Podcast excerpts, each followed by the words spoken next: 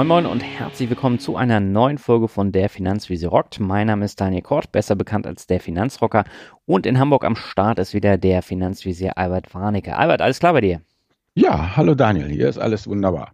Das freut mich. Und wir sprechen heute über ein Thema, was wir schon mal in der Vergangenheit durchleuchtet haben, nämlich Versicherung. Und da haben wir aus unserer Sicht darüber gesprochen, was wichtig ist, aber wir haben gesagt, wir machen das Ganze jetzt nochmal ein bisschen tiefgehender und mit ein bisschen mehr Erfahrung. Und dafür haben wir uns einen Gast eingeladen, den du jetzt kurz nochmal vorstellen darfst.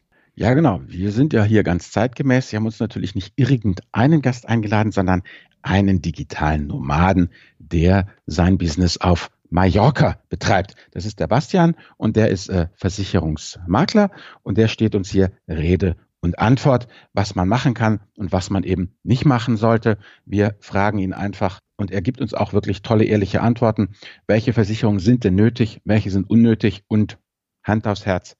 Welche Versicherung kannst du dir auch selber aus dem Internet rausfischen? Ja, es ist nämlich gar nicht nötig für jede Versicherung einen Versicherungsmenschen zu bemühen. Also ich fand das wieder sehr interessant und äh, sehr erhellend, dieses Thema.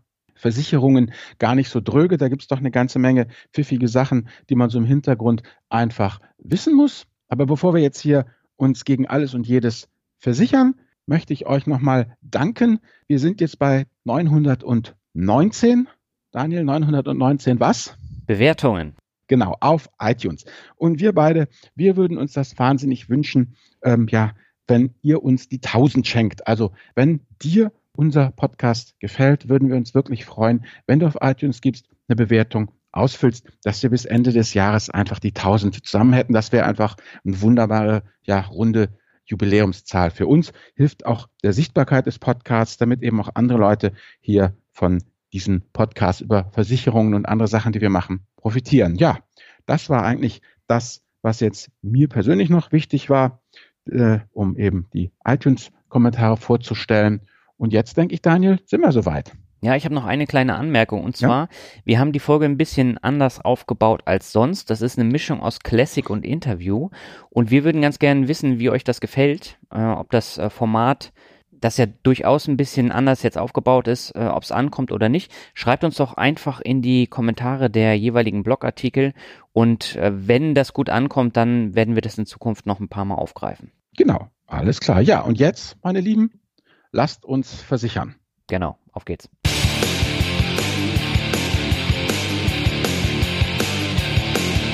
So, Thema Versicherungen heute und unser Vorstellungsspruch geht los mit, ja, private Krankenversicherte sterben länger. Das ist das Zitat einer ungenannt bleiben wollenden Chefarztsekretärin. Und der zweite Spruch, den ich hier habe, ist, ist nicht zu bezweifeln, dass im Zweifelsfall die Versicherung uns im Stich lässt. So, dann wollen wir doch mal gucken heute in der jetzigen Folge, was denn dran ist an diesen beiden Aphorismen. Genau, und das machen wir nicht alleine. Wir haben das Thema Versicherung, glaube ich, irgendwann in der Vergangenheit schon mal behandelt.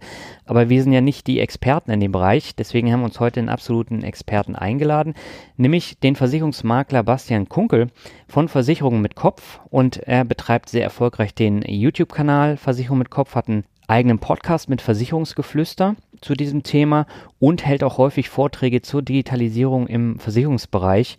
Und ich sage erstmal herzlich willkommen im Finanzvisier Rock Podcast. Bastian, alles klar bei dir? Ja, bei mir ist alles klar. Hallo Daniel, hallo Albert. Vielen lieben Dank für die Einladung. Schön, dass ich bei euch im Podcast sein darf. Und ähm, wenn ich gleich mal was dazu sagen darf, die Stallvorlage, die der Albert jetzt hier gegeben hat, die bringt mich natürlich schon mal direkt in die Bredouille und mal gucken, ob ich da vielleicht ein bisschen was dazu geben kann, dass wir das Ganze vielleicht ein bisschen, ja, in ein anderes Licht rücken, was diese zwei Thesen angeht. Genau, das ist ja Sinn und Zweck dieser Podcast-Episode. Und du bist ja sehr erfolgreich als Versicherungsmakler unterwegs, das hatte ich ja schon gesagt.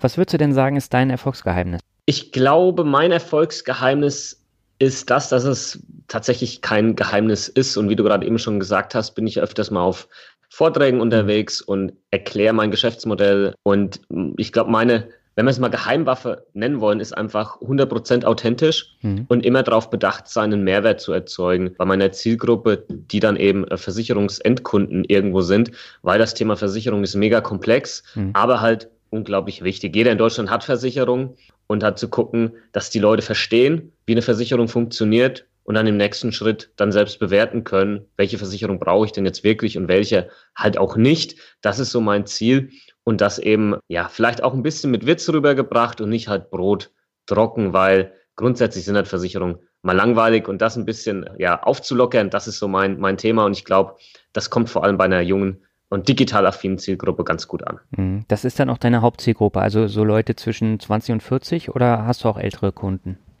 Genau, das würde tatsächlich relativ gut vom Alter her meine Zielgruppe beschreiben. Ab und zu ist auch mal jemand dabei, der ein bisschen älter ist, der dann aber sagt, ey, ich finde das einfach ganz cool, äh, wie du das machst. Und ähm, dann habe ich auch mal mit einem 50-Jährigen Gespräch. Das ist definitiv die Ausnahme. Mhm. Aber jeder, der sich irgendwie angesprochen fühlt von, von dieser Form der, der Beratung oder der, der Wissensvermittlung, ist natürlich herzlich willkommen. Ich mache da keine, keine Altersgrenze mit rein. Okay. Ich habe ja eben schon erwähnt, du hältst auch viele Vorträge in Versicherungsunternehmen und bei Veranstaltungen. Und in den Versicherungen zeigst du häufig die digitale Welt. Warum leben denn die meisten Versicherungen noch in der digitalen Steinzeit? ja, das ist tatsächlich auch ein Satz, den ich oft benutze. Versicherer aber auch Banken äh, bewegen sich tatsächlich noch irgendwo ähm, in der Steinzeit. Vielleicht darf ich gerade mal was zitieren, was ich vor kurzem äh, mal gepostet habe. Hm. Quasi Kommunikation zwischen Versicherer und Versicherungsmakler. Versicherer sagt, hey, lieber Versicherungsmakler, kannst du uns das Formular gerade mal kurz zufaxen? Da sagt der Versicherungsmakler, sorry, ich kann von hier aus nicht faxen. Da sagt der Versicherer, ja, wo sind Sie denn gerade? Sagt der Versicherungsmakler, in 2019, lieber Versicherer. Ich bin im Jahr 2019. Und ja. das spiegelt das ganz gut wider. Man hat halt durch die stark regulierte Branche schon mal das Problem, dass man viele Sachen beachten muss, ob das jetzt Datenschutz ist ähm, oder, oder, sonstige Regulierung, dass man da gar nicht so leicht vorpreschen kann, wie das vielleicht in den USA passiert. Das ist leider so. Mhm. Nichtsdestotrotz haben sich die Versicherer sehr, sehr, sehr, sehr lange ausgeruht auf äh, den Prozessen, die ja jahrzehntelang funktioniert haben, auch Vertriebswege. Und jetzt kommen Insurtechs, es kommen Startups, die die Branche ähm, aufmischen. Es werden Big Player wie Amazon in den Markt drängen und jetzt kriegt man irgendwie so ein bisschen kalte Füße und muss jetzt doch was machen. Und das finde ich gut. Es wird Zeit, dass das ganze Thema hier mal aufgebrochen wird und vielleicht sich damit auch das Image ein bisschen vielleicht verändert ähm, in der Branche. Mhm. Das heißt aber, Online-Medien wie YouTube oder eine Beratung via Skype, äh, das sind tatsächlich Sachen, die eine große Rolle auch bei dir spielen. Absolut. Also das Thema komplett sich auf die Online-Welt hier zu fokussieren, ist genau mein Ding, weil ich erkannt habe, dass vor allem die junge Zielgruppe, die jungen Menschen, die ihr Leben ja sowieso schon sehr digital leben, ob das jetzt das Bestellen eines Artikels auf Amazon ist, ob das das Online-Dating über Tinder ist, ob das ja auch das Online-Banking ist, da wollen sie eben auch das Thema Versicherung irgendwo in diesem eigenen Ökosystem digital gelöst haben. Und mhm. ähm, das ist dann zum Beispiel eine Online-Beratung und das ist auch der Grund, warum jetzt jemand zum Beispiel vielleicht bei mir eine Online-Beratung bucht, und nicht gerade mal die Treppe runtergeht, wo vielleicht unten im Haus ein Versicherungsmakler sein Büro hat, weil er sagt, das ist nicht meine Welt, ich möchte das nicht mehr, ich möchte auch nicht, dass jemand zu mir nach Hause kommt. Mhm. Ich will das nicht und es ist einfach auch nicht mehr nötig und trotzdem kann so eine Beratung ähm, super persönlich sein, vielleicht sogar persönlicher, als dass es so eine Offline-Beratung jemals sein ähm, kann, weil sich hier eben das Verhalten verändert, wie die Leute beraten werden wollen. Mhm. Wie kommt es denn, dass es dich nach Mallorca verschlagen hat? Also in erster Instanz, weil ich es kann. Okay. Ist tatsächlich so, weil es heutzutage ähm, eben durch diese Digitalisierung ähm, für mich möglich war zu sagen, okay, ich kann das komplett ortsunabhängig machen. Mega. Mhm. Muss ich ja nicht in Deutschland bleiben. Kann ich ja irgendwo hingehen, wo es äh, Wetter schöner ist und wo es Internet schneller ist. Ja, und äh, das ist dann halt eine Insel im Mittelmeer geworden, wo ich jetzt eine Glasfaserleitung habe mit 600.000 MB. Äh, da musst du in Deutschland, glaube ich, lange, lange suchen, dass du sowas findest. Ja. Ähm, und aber auch bedingt durch meine Frau, die Amerikanerin ist, äh, die hat sich in Deutschland jetzt halt nicht super wohl gefühlt und ähm, kommt aus Kalifornien. Also da hat man auch eine ganz andere Mentalität und mhm. auch natürlich anderes Wetter. Und wir haben gesagt, komm, lass mal Mallorca angucken. Ich habe ihr Mallorca gezeigt und dann haben wir relativ schnell entschieden, wir probieren das jetzt einfach mal. Was haben wir zu verlieren? Ja, was ist der Worst Case, der eintreten kann? Den haben wir uns einmal finanziell ausgerechnet und dann auch mal so emotional, ja. Mhm. Äh, das hast du dann immer so, dass als Deutscher dieses Thema, oh mein Gott, was ist, wenn das nicht funktioniert? Was sagen die anderen über mich? Ja. Aber da haben wir, da stehen wir dann schon drüber zum Glück über diese, über diese Thematik und dann haben wir es einfach gemacht und sind seit Januar 2018 dort drüben und uns gefällt es sehr, sehr gut. Und das hat mir natürlich auch nochmal geholfen, meine ähm, oder meinen Status als der ortsunabhängige digitale Makler ähm, nach außen hin nochmal stärker ja, darzustellen, weil ich, ich habe ja keine andere Möglichkeit, als die Kunden online zu beraten. Es kann ja, mhm. kann ja nicht zu einem Kunden dann fliegen oder so. Oder die Kunden kommen zu mir, das geht ja gar nicht mehr. Von ja. daher äh, passt das sehr, sehr gut und es gefällt sehr, sehr gut dort. Sehr schön. Dann lass uns mal ins Thema einsteigen und Albert hat ein bisschen recherchiert und hat ein paar Zahlen rausgesucht. Albert, ich würde dir jetzt einfach mal das Wort übergeben. Ja, hallo, Basti auch nochmal von mir. Ja, ich habe ein bisschen Statistik betrieben, wie es der Daniel gesagt hat, einfach nochmal zu gucken, worüber reden wir jetzt hier eigentlich? Ja, also die äh, Versicherungswirtschaft, alle Zahlen, die jetzt im Folgenden kommen, sind aus dem Jahr 2018, also ganz frisch. Ungefähr eine halbe Million Menschen in Deutschland, ja, ist im Bereich der Versicherungswirtschaft tätig. Ungefähr 50-50 aufgespalten zwischen abhängig Beschäftigten und solchen Männern und Frauen, wie Bastian, die da hier als selbstständige Vermitt Versicherungsvermittler und Berater geführt werden. Also eine halbe Million Arbeitsplätze. Und jetzt sagen wir immer, der Deutsche ist ja praktisch vollkommen overbanked und overversichert, wird ja immer gesagt. Also der Deutsche versichert sich ja gegen alles und jedes. Jetzt lassen wir doch mal gucken, wie das denn wirklich so aussieht. Also hier, ähm, guck mal den Schweizer an in Euro. Ja. Der Schweizer hat sich pro Jahr und Kopf der Bevölkerung mit 6.000 Euro versichert. Ja? Also er gibt 6.000 Euro im Jahr für seine Versicherungsleistung aus pro Kopf der Bevölkerung. Ähm, die Norweger sind da schon deutlich sparsamer, äh, knapp 3000 Euro. Und dann kommen erst die Deutschen. Die Deutschen geben rund 2400 Euro pro Kopf der Bevölkerung für Versicherungsbeiträge aus. So mit uns rum bewegen sich dann noch die Belgier, die Österreicher sind mit knapp 2000 Euro schon ein bisschen weit äh, weiter hinten. Und ganz abgeschlagen sind die Polen und die Griechen mit 350 und 400 Euro im Monat. Also wir sehen, wir Deutschen sind im Vergleich gar nicht so ähm, äh, äh, furchtbar überversichert. Also zumindest Schweiz und auch Norwegen liegen deutlich drüber und da waren noch etliche andere Länder, die deutlich drüber lagen. Wir sind da im soliden Mittelfeld. Was ich eher interessant finde, ist auch hier Bruttoinlandsprodukt, ja. Und die Beiträge in Relation zum Bruttoinlandsprodukt, das heißt ungefähr knapp sechs Prozent des Bruttoinlandsproduktes, also sechs Prozent des deutschen Inlandsproduktes sind Versicherungsbeiträge. Äh, ja?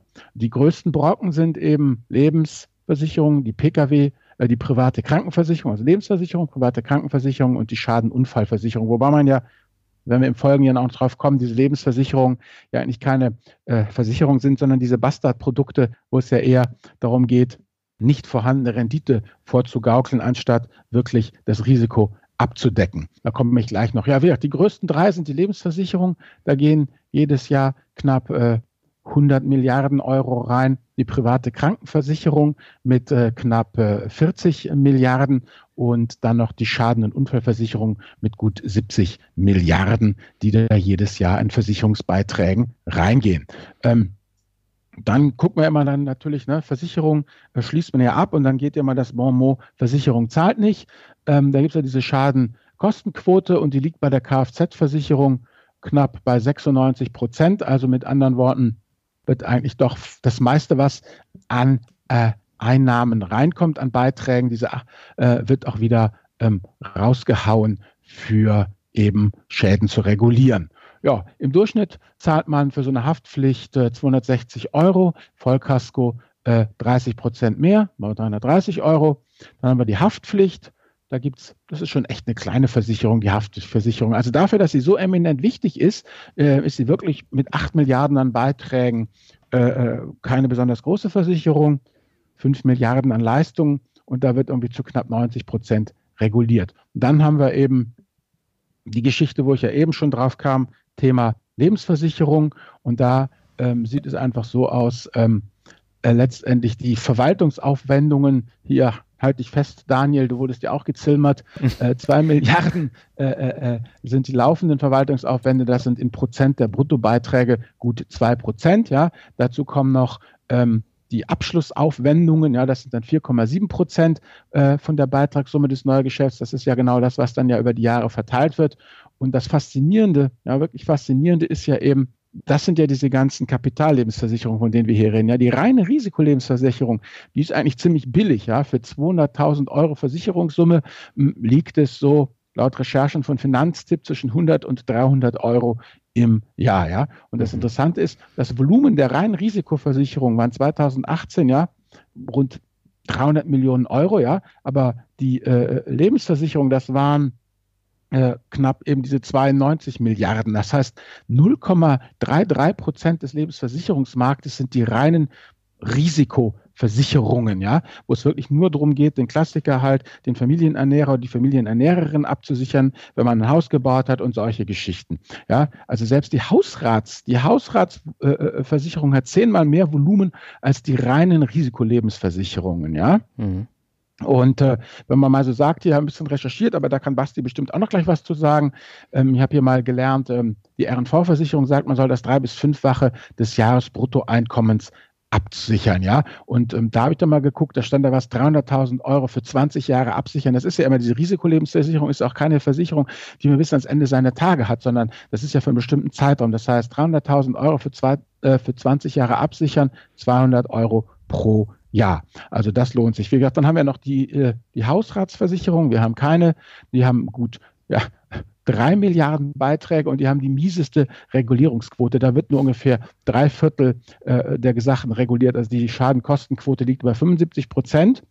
Und ähm, dann ist ja immer mein Bonmot äh, so nach dem Motto, warum zum Teufel soll ich eine Versicherung abschließen, ja, wenn ich einfach ihre Aktien besitzen kann? Und da habe ich mir mal von äh, 1999 also von 1999 über die ganzen Krisen, also Dotcom-Einbruch, hier Subprime-Einbruch, ja, alles dabei gehabt und habe gesagt, okay, pass mal auf, wie liegt, liegt denn so praktisch der MSCI World als, äh, als mein Benchmark und wie läuft denn da der MSCI Insurance Index, also der Versicherungssektor Index mit? Und muss man sagen, das schwingt relativ äh, parallel.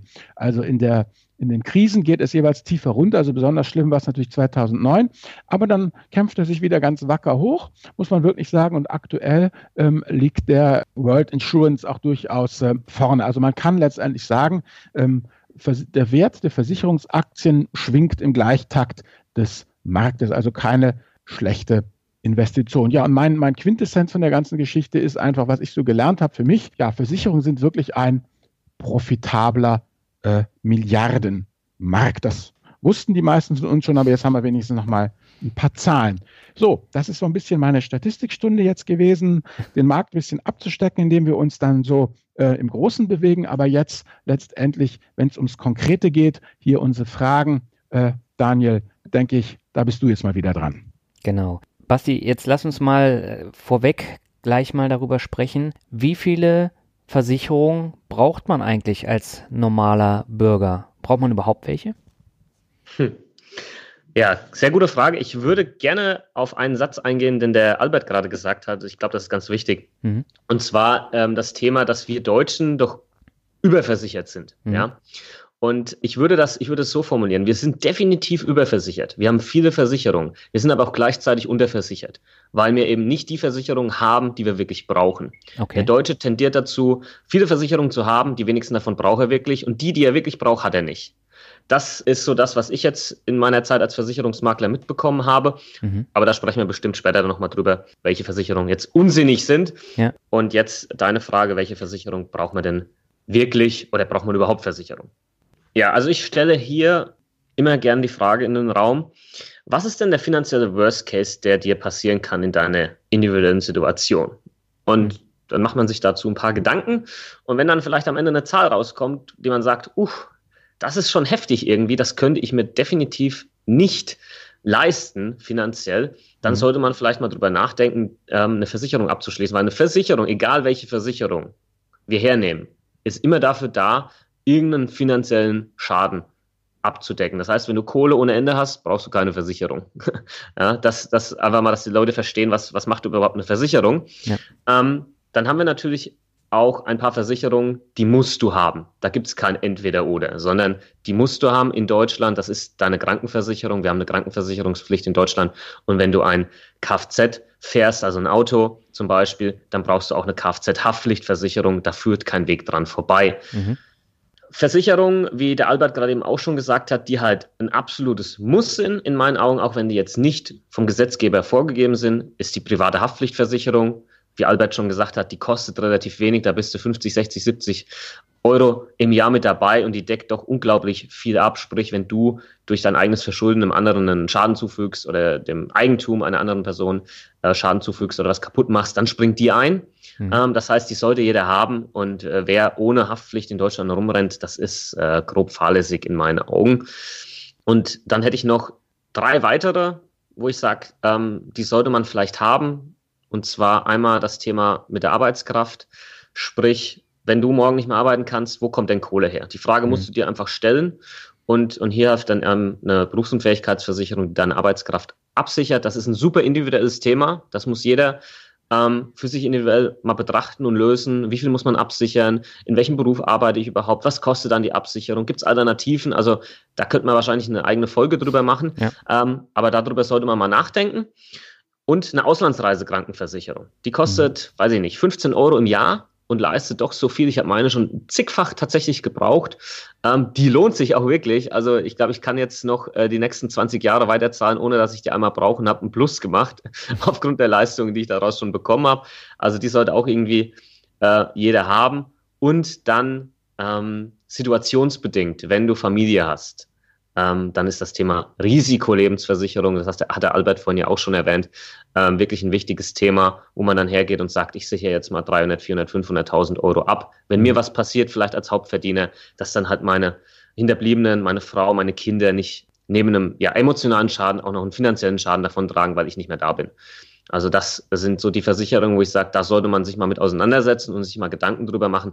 Alles andere in meinen Augen sind, kann kann-Versicherungen, die können situationsbedingt Sinn machen, aber sind jetzt keine Versicherungen, wo ich sage, wenn du die nicht hast, dann, dann, weiß ich nicht, landest du im finanziellen Ruin, wenn da mal was passiert. Ja, also ich, ehrlich? Du meinst, es gibt ein Leben ohne Reisegepäckversicherung? ist das möglich? So. Oh mein Gott, die habe ich natürlich vergessen. Also die ist natürlich unter den Top 3, ja, die Reisegepäckversicherung. ich meine, sorry, also, also die Reisegepäckversicherung scheint mir irgendwie die wichtigste Versicherung Deutschlands zu sein. Die wird mir in jeder Ecke dringend angelegt, wird, wird und, und eine Reisekostenrücktrittsversicherung, weil das, also, da wird mir dann auch immer gesagt, da sagen, Sie müssen das jetzt unbedingt, ich habe letztens Ticket gebucht, ja, von, von hier, von Hamburg nach Köln, ja. Was kostet es mich? 43,40, ja. Aber unbedingt du solle abschließen Reisekostenrücktrittsversicherung. Da frage ich mich dann auch, ähm, soll ich wirklich die Reisekostenrücktrittsversicherung abschließen oder soll ich darauf hoffen, dass möglichst viele andere sie abschließen und dann die Aktie des äh, Unternehmens erwerben, welches diese Reisekostenrücktrittsversicherung äh, vertickt? Also das muss ich dann ganz ehrlich schon sagen. Ja, also vielleicht da mal kurz zwei Worte dazu. Ähm, da wird unglaublich viel Geld mitverdient und es ist absoluter Blödsinn. Diese Reisegepäckversicherung, ähm, die man damit dazu bucht, die machen erstens in ganz, ganz, ganz, ganz, ganz wenigen Fällen wirklich Sinn. Ähm, und dann ist es auch so, wenn man dann mal in die Bedingungen reinschaut, wann wird denn überhaupt geleistet? Und wenn da irgendwo drin steht, ja, du musst irgendwie die ganze Zeit dein Gepäck im Auge haben, ja, oder es muss in deiner Nähe sein oder bla bla blub. Das heißt, die Fälle, wo die Leute dann denken, die versichert sind, sind in der Regel gar nicht versichert. Plus sind dann diese Versicherungen, die du da irgendwo noch schnell mitkaufst, äh, auch überteuert in der Regel. Wenn man sowas dann schon irgendwie macht, dann sollte man das im, im Vorfeld machen und sich genau die Bedingungen anschauen, weil man sagt, okay, weiß ich nicht, mein Reisegepäck ist halt unglaublich viel wert und ich habe da teure Sachen mit dabei. Okay, dann mach das, ja. Und eine Reiserücktrittsversicherung, wenn du halt fünf Jahre jetzt auf den Familienurlaub hingespart hast, der 10.000 Euro kostet, äh, mit deinen vier Kindern, okay, dann macht vielleicht eine Reiserücktrittsversicherung in dem Fall Sinn, weil das sonst finanziell super, super schmerzlich wird, wenn ein Kind krank wird und du kannst die Reise nicht antreten. Aber in den meisten Fällen äh, ist das kompletter Blödsinn in meinen Augen und das kann man sich sparen. Hm. Aber worauf muss ich denn generell achten, wenn ich jetzt eine Versicherung abschließe? Gibt es da so bestimmte Punkte, wo ich als erstes hingucken sollte? Allgemein jetzt bei Versicherungen? Ja, oder allgemein. Allgemein. Ähm, ist natürlich super individuell, je nach Versicherungssparte, wo man dann genau hingucken sollte. Es sollte, denke ich, aber klar sein, was ist denn wirklich am Ende versichert? Das heißt, wenn du eine Versicherung abschließt, musst du die Frage stellen, welche Fälle sind denn genau abgesichert? Mhm. Und in dem Moment, wo man sich diese Frage stellt und, und da mal tiefer in das Thema einsteigt, äh, wird man auch schnell rausfinden, ob man diese Versicherung jetzt wirklich braucht oder halt nicht. Mhm. Machen halt leider viel zu wenige Menschen, weil das Thema halt langweilig ist, weil das Thema komplex ist und ähm, dann wird in vielen Fällen hat man irgendwas abgeschlossen, damit das Gewissen beruhigt ist und man den Ordner in den, in den Schrank stellt und nie wieder reinguckt und dann, wenn dann mal was passiert ist, dann guckt man rein, oh, habe ich da was? Ah, ich dachte, ich habe da was. Ah, ich meinte, das war versichert und dann ist es nicht versichert gewesen, weil man sich halt nie damit beschäftigt hat und dann ist es natürlich immer einfach zu sagen, das war dann halt die böse Versicherung, die nicht leistet. Aber ich, ich äh, muss wirklich mit dazu sagen, so einfach darf man es sich dann doch nicht machen, wenn man irgendwelche Sachen nicht gelesen hat oder nicht weiß, was man abgeschlossen hat und dann am Ende sagen, ja, puh, der Versicherer hat das halt verkackt und äh, äh, nicht ich, ja. Ähm, mhm. Da ist halt das Thema Eigenverantwortung doch ganz groß zu schreiben beim Thema Versicherung, finde ich. Ja. Ist es auch, aber wie ist es denn, wenn ich jetzt in der Bank bin und ich kriege dann ein tolles Produkt wie eine private mhm. Rentenversicherung mhm. und der Bankverkäufer, Bankberater sagt mir dann, ja, ich habe hier noch eine tolle ähm, zusätzliche Berufsunfähigkeitsversicherung, die ich dann da randocken kann und das wird dann deutlich günstiger. Man mhm. darf da aber nicht vergessen, der Ertrag am Ende wird ja auch deutlich günstiger, als wenn ich jetzt eine, eine vollumfängliche Berufsunfähigkeit abschließe.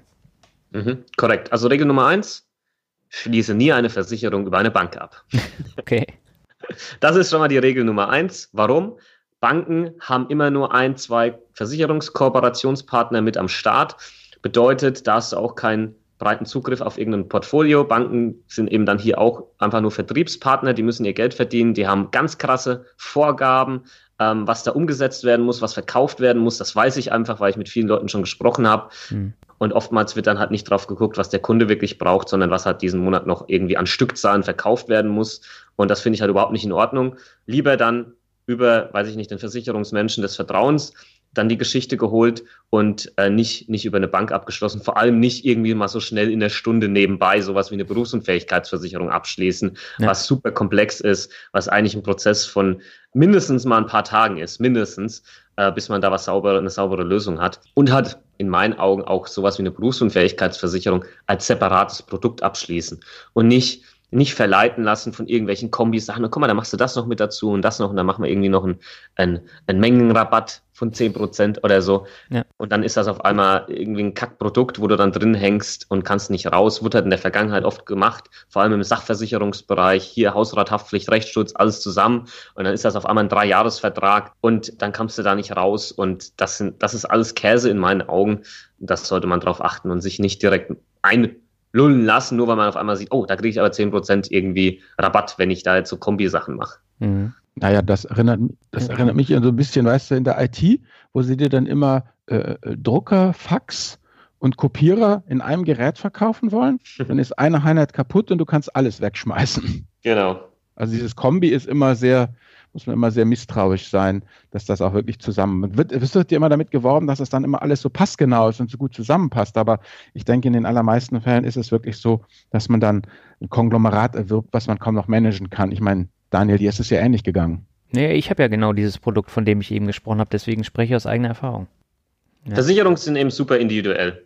Und es ist in der Regel nie so, dass eine Versicherung in jedem Bereich spitze ist. Das heißt, du fährst eigentlich in der Regel besser, wenn du sagst, okay, wenn ich den Bereich absichern möchte, gucke ich mir den Markt an, suche mir den besten raus und dann habe ich einen anderen Bereich und dann gucke ich mal den Markt nochmal an und gucke, wer hier die besten Bedingungen hat, bestes Preis-Leistungs-Verhältnis und so weiter und so fort. Und dann hast du vielleicht am Ende des Tages deine fünf Versicherungen, sechs Versicherungen, die du hast bei sechs verschiedenen Anbietern. Aber das ist doch okay, das ist ja nicht schlimm. Und hast ja halt jedes Mal überall den Besten für dich rausgesucht. Und das finde ich halt doch irgendwo sinnvoller, als zu sagen, ich mache das jetzt alles beim einen, weil ich irgendwie so ein, das heißt Bündelrabatt, ja, diese, diese mhm. Mengenrabatt, so ein Bündelrabatt bekommen habe und habe mich dadurch verleiten lassen, aber jetzt weniger durch ein wirklich gutes Preis-Leistungs-Verhältnis. Darf ich kurz dazwischen gehen? Ja. Basti, du hast es jetzt mehrfach erwähnt. Ich glaube, wir hatten es ein bisschen weiter hinten in unserem Mindmap, aber ich würde es gerne vorziehen mit deiner Erlaubnis, Daniel, auch.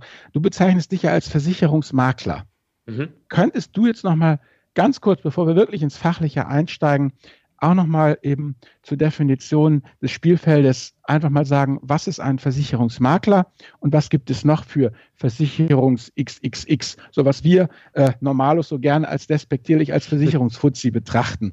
Also welche, welche verschiedenen Ausprägungen gibt es? Was kann ich von den Ausprägungen einfach erwarten? Weil ich bin mir ja sicher, dass sie alle ihre Berechtigung haben, aber ähm, wie soll ich sagen, wir hatten das schon mal erklärt, aber ich glaube, es, es schadet nichts, das jetzt nochmal hier und heute nochmal klar aufzustellen. Würdest du so lieb sein, das für uns kurz zu machen? Na klar, sehr gerne ist auch natürlich auch sehr wichtig, weil ähm, allgemein hin immer alle in einen Topf geschmissen werden. Man sagt immer ja der Versicherungsvertreter, ähm, aber der Versicherungsvertreter an sich hat zum Beispiel eine ganz andere Rechtsstellung als jetzt der Versicherungsmakler. Und ich versuche das jetzt mal zusammenzufassen. Mhm. Der Oberbegriff für alle ist Versicherungsvermittler. Das umfasst alle Formen, die es irgendwo gibt. Und jetzt kann man das Ganze runterbrechen auf zum Beispiel den Versicherungsvertreter. Wenn die Rede ist von einem Versicherungsvertreter, dann ist das eine Person, die arbeitet genau für eine Versicherungsgesellschaft. So der typische Allianzvertreter. Das ist ein Versicherungsvertreter und der hat nur die Versicherung von einem Anbieter im Portfolio und der steht rechtlich gesehen auf der Seite des Versicherungsunternehmens. Okay, der vertritt nach. also die Versicherung. Exakt. Ja, das ist ähm, der erste Punkt. Und das ist auch einer der mitgrößten äh, Vertreter am Markt, also diese, diese Ausprägung. Ähm, dann gibt es den sogenannten Mehrfachagenten. Wie der Name vielleicht schon sagt, ein Mehrfachagent ist ähm, auf ein paar wenige Versicherungen begrenzt. Er arbeitet vielleicht mit drei bis fünf Versicherungen zusammen, ja, ähm, hat aber dann eben auch nicht, so wie jetzt der Versicherungsmakler, das ähm, gesamte Marktportfolio an Versicherern vielleicht irgendwo im Angebot. Auch der Versicherungsmakler, wie ich jetzt, hat nicht alle mit dabei, kann nicht 100% alle anbieten, sagen wir so 95%, weil es gibt ein paar Versicherer, die sagen, wir arbeiten jetzt nur mit unserem eigenen Vertrieb zusammen oder es gibt ein paar Online-Versicherer, die sagen, nee, äh, wir machen auch unser eigenes Ding, aber der Versicherungsmakler hat im Prinzip so das breiteste Portfolio, ähm, was es am Markt gibt und kann das abdecken. Und das ganz Spannende ist jetzt, wenn man jetzt reinguckt ins Gesetz, steht der Versicherungsmakler eben auf der Seite des Kunden. Er wird vom Kunden beauftragt, für den Kunden den passenden Versicherungsschutz zu finden und steht eben nicht auf der Seite des Versicherers. Und ähm, das ist schon mal ein ganz wichtiger Aspekt, weil der Makler ist dem Kunden verpflichtet und nicht dem ähm, Versicherungsunternehmen, wissen aber halt viele eben auch nicht. Und dann haben wir noch eine Form ähm, des Honorarberaters, des Versicherungsberaters. Das heißt, hier unterscheidet sich das Ganze dann in der Form der Vergütung, sprich, die werden jetzt dann nicht durch ähm, eine Abschlussvergütung zum Beispiel bezahlt bei Abschluss von der Versicherung, sondern da wird vorher ein Honorar festgelegt, so und so viel kostet jetzt meine Beratung pro Stunde oder so und so viel nehme ich jetzt, um mit dir, weiß ich nicht, einmal ein Kon Gesamtkonzept durchzusprechen oder so. Das heißt, ähm, hier wird keine Versicherung dann am Ende ähm, provisionsbasiert vermittelt, sondern da geht es um die Beratung an sich wie vielleicht bei einem, bei einem Anwalt kann man sich das vorstellen, wo das dann vergütet wird. Und das sind jetzt so die Formen, die es in Deutschland am Markt gibt. Vielleicht an der Stelle auch nochmal eine Info, was viele auch nicht wissen.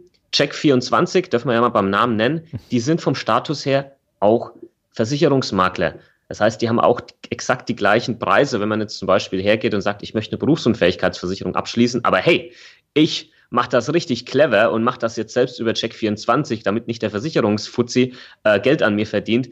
Die Einstellung oder diese Aussage ist komplett falsch. Ja? Mhm. Hier verdient halt Check24 die Kohle, nur du machst du die ganze Arbeit und der Preis ist am Ende des äh, Tages genauso hoch äh, oder niedrig, wie als wenn du es mit dem Versicherungsmakler äh, in Fleisch und Blut machst. Das wollte ich einmal mal sagen, weil das wissen viele einfach nicht. Okay.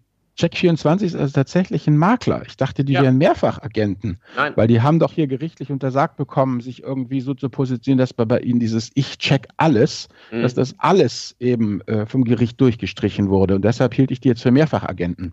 Dann kann man mal ins Impressum reingucken und dann haben die auch eine Gewerbezulassung nach Paragraph 34d Gewerbeordnung, ähm, so wie ich auch und wie jeder andere Versicherungsmakler in Deutschland auch.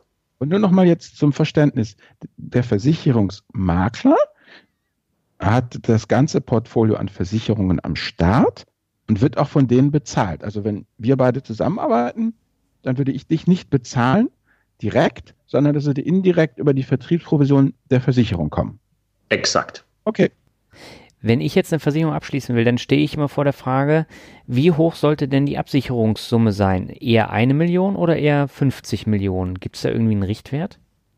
Also da müssen wir uns jetzt natürlich konkret festlegen auf, auf eine Versicherung, weil das ist ja super super unterschiedlich. Nehmen wir mal Haftpflichtversicherung.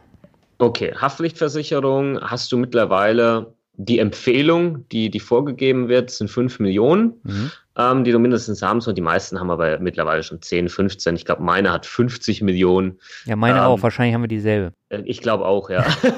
ich glaube auch. Das heißt, da solltest du halt schon im, im höherstelligen Millionenbereich was, was haben, weil es halt auch nicht mehr kostet. Mhm. Ähm, tatsächlich. Also wenn jetzt, ich, es gibt noch so alte Verträge, die haben dann nur so eine Million, mh, hm, da, da würde ich, könnte ich nachts, glaube ich, nicht, nicht ruhig schlafen.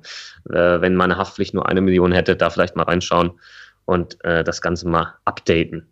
Mhm. Und wenn wir jetzt diverse Versicherungen haben, die meisten Hörerinnen und Hörer haben ja bestimmt auch einen bunten Blumenstrauß an Versicherungen, wie kann ich denn überprüfen, ob ich jetzt noch die besten Preise und Konditionen habe? Ja, da gibt es natürlich verschiedene Möglichkeiten, je nachdem, wie das der oder diejenige gerne machen möchte. Es gibt den klassischen Fall, man ruft seinen Versicherungsmenschen an und sagt, pass mal auf, lass mal wieder über unsere Versicherung gucken und dann äh, sagt er, alles klar, bring mal deinen Ordner vorbei und dann hat er den eine Woche und äh, rechnet das irgendwie alles durch und guckt, was es irgendwie besser gibt oder günstiger gibt oder sonstiges und dann kommst du wieder da in die Geschäftsstelle und dann liegt er das alles vor und dann unterschreibst du 20 Mal und äh, dann wird das irgendwie gewechselt oder so. Ähm, das, das wird immer noch sehr, sehr oft gemacht. Ähm, ich finde dann eine digitale Lösung in dem Fall irgendwo sinnvoller. Das heißt, du hast deine Versicherung vielleicht ähm, digital schon, vielleicht über eine App, können wir vielleicht später nochmal drüber sprechen, mhm. und äh, kannst dann zum Beispiel vielleicht schon innerhalb dieser App dann vergleichen und gucken, äh, gibt es dann irgendwie was, was preis-leistungstechnisch sinnvoller ist und kannst das dann über einen digitalen Weg relativ einfach wechseln, macht aber auch nicht für jede Versicherung Sinn. Es gibt Versicherungen, wo man das wirklich mal so jedes Jahr, alle zwei Jahre überprüfen sollte. Klassiker, Kfz-Versicherung, am besten jedes Jahr prüfen, weil da ändern sich immer die Voraussetzungen. Typklassen, Regionalklassen ändern sich, es gibt neue Tarife. Ähm, da immer gucken, äh, dass man da irgendwo anders vielleicht unterkommt, weil ähm, Kfz-Versicherung ist einfach nur ein Preisbattle. Das ist einfach nur ein Preiskampf, wie Albert vorhin schon gesagt hat. Das mhm. ist keine Cash-Cow, da wird keine Kohle verdient, aber äh, das, das ist trotzdem halt weiterhin ein wichtiges Produkt, aber da geht's, das sind immer nur Preiskämpfe, die die Versicherer sich hier leisten. Und allgemein Sachversicherungen kann man immer mal vergleichen. Von der Wohngebäudeversicherung über die Haftpflicht, über die Hausrat, um zu gucken, ob man da vielleicht irgendwo mal was günstigeres findet. Eine Berufsunfähigkeitsversicherung, eine private Krankenversicherung, eine Risikolebensversicherung, das macht in der Regel wenig Sinn. Das sind Versicherungen, da hast du Gesundheitsfragen beantwortet. Und in der Regel wird dein Gesundheitszustand jetzt mit den Jahren ja nicht besser ähm, dass das dann, dann hergeht und dann äh, sowas nochmal wechselt, das macht tatsächlich wenig Sinn. Das sind eher die Versicherungen, die schließt man einmal ab und dann laufen die durch. Ähm, und deshalb auch so wichtig, dass wenn man die abschließt, man sich wirklich damit auseinandersetzt und weiß, was man da abgeschlossen hat. Mhm. Und wie oft sollte ich generell mir die Versicherung dann nochmal angucken? Jedes Jahr, alle fünf Jahre, alle zehn Jahre?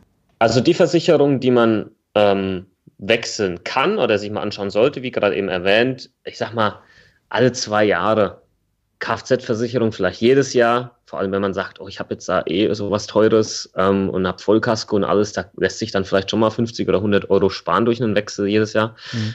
Aber die anderen, ich sag mal so alle zwei Jahre ist das, ist das schon in Ordnung, weil bei einer Hausrat, bei einer Haftpflicht, da, da redet man ja jetzt nicht von, von 20, 30, 40 Euro, die man im Jahr sparen kann. Und man muss ja auch mal die Kirche im Dorf lassen, wenn ich dann Leute sehe, die, die dann drei, vier Stunden eine Haftpflicht vergleichen, wo ich sage, sag mal, hast du schon mal deinen eigenen Stundenlohn ausgerechnet für die Zeit, die da draufgegangen ist, weil jetzt 2,50 Euro Spaß bei einem Wechsel, das macht dann halt nicht wirklich viel Sinn. Hm. Ganz kurz, darf ich noch eine Zwischenfrage stellen? Du hattest das eben Wort, dieses Wort Sachversicherung. Könntest du vielleicht noch sagen, was sind Sachversicherungen mhm. und was sind, wie nennt man die Versicherungen, die keine Sachversicherungen sind? ja, also es gibt diese, ja, diese Sach- und Schadenversicherung, also da fließen halt ähm, Hausratversicherung, Haftpflichtversicherung, Unfallversicherung, Wohngebäudeversicherung, Kfz, alles, was irgendwie nicht mit dem Mensch an sich zu tun hat, sage ich mal, sondern mit irgendwelchen Sachen, die abgesichert werden. Und dann mhm. haben wir biometrische Produkte. Also sprich, da hast du irgendwo immer den Faktor Mensch mit dabei, der dann eine Relevanz hat, weil Gesundheitsfragen gestellt werden, weil das Alter relevant ist. Das sind dann Berufsunfähigkeitsversicherung, Risikolebensversicherung, private Krankenversicherung, private Krankenzusatzversicherung, die Geschichten. So kann man das vielleicht ein bisschen kategorisieren. Okay, also die Sachversicherung, die gucke ich mir regelmäßig im Jahres- oder Zweijahresabstand an und gucke mhm. einfach letztendlich wie bei Sack Zucker, kriege ich nicht was Besseres, weil die relativ äh, standardisiert sind. Also ich habe meist ja auch mal hier für unsere äh, Autohaftpflicht gemacht. Ich habe irgendwie das Gefühl, dass das alles wirklich sehr standardisierte Produkte sind, die man auch ganz gut vergleichen kann. Mhm. Während man äh, bei den biometrischen Versicherungen eigentlich äh, glücklich ist und sozusagen never touch a running system, da konserviert man sozusagen den jugendlichen Zustand, mit dem man sie mal beantwortet hat und rührt da nicht bloß nicht wieder dran, um nicht sozusagen dann mit, mit 50 alle möglichen Wehwehchen zugeben zu müssen und dann irgendwie jenseits von Gut und Böse eingestuft zu werden. Habe ich das im Groben richtig zusammengefasst?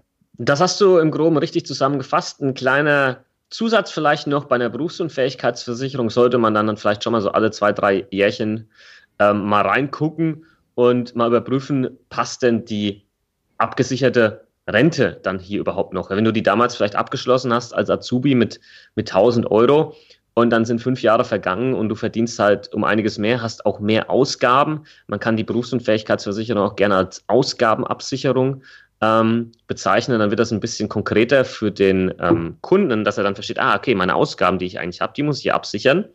Dass dann vielleicht diese 1000 Euro nicht mehr reichen und man vielleicht mal in der Zwischenzeit mal das Ganze hätte anpassen sollen auf einen Wert, der adäquat ist. Viel zu viele machen das halt nicht und die haben dann irgendwie noch irgendwie eine BU mit 500 Euro und haben aber mittlerweile ein Einkommen von 2500 Euro und Ausgaben von 2000 Euro. Und wenn man dann berufsunfähig wird und die 500 Euro da reinkommen, dann äh, hat man da natürlich auch keinen Krieg mit gewonnen. Das heißt, da sollte man dann schon immer mal gucken, ist das nämlich noch eine adäquate Rentenhöhe? Wenn nicht, ähm, dann anpassen nach oben.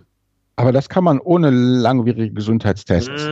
Mm, Kommt drauf an. Es gibt die Möglichkeiten, in diesem speziellen Produkt bei der Berufsunfähigkeitsversicherung die Rente zu erhöhen über sogenannte Nachversicherungsgarantien, die äh, mit dabei sind beim Produkt.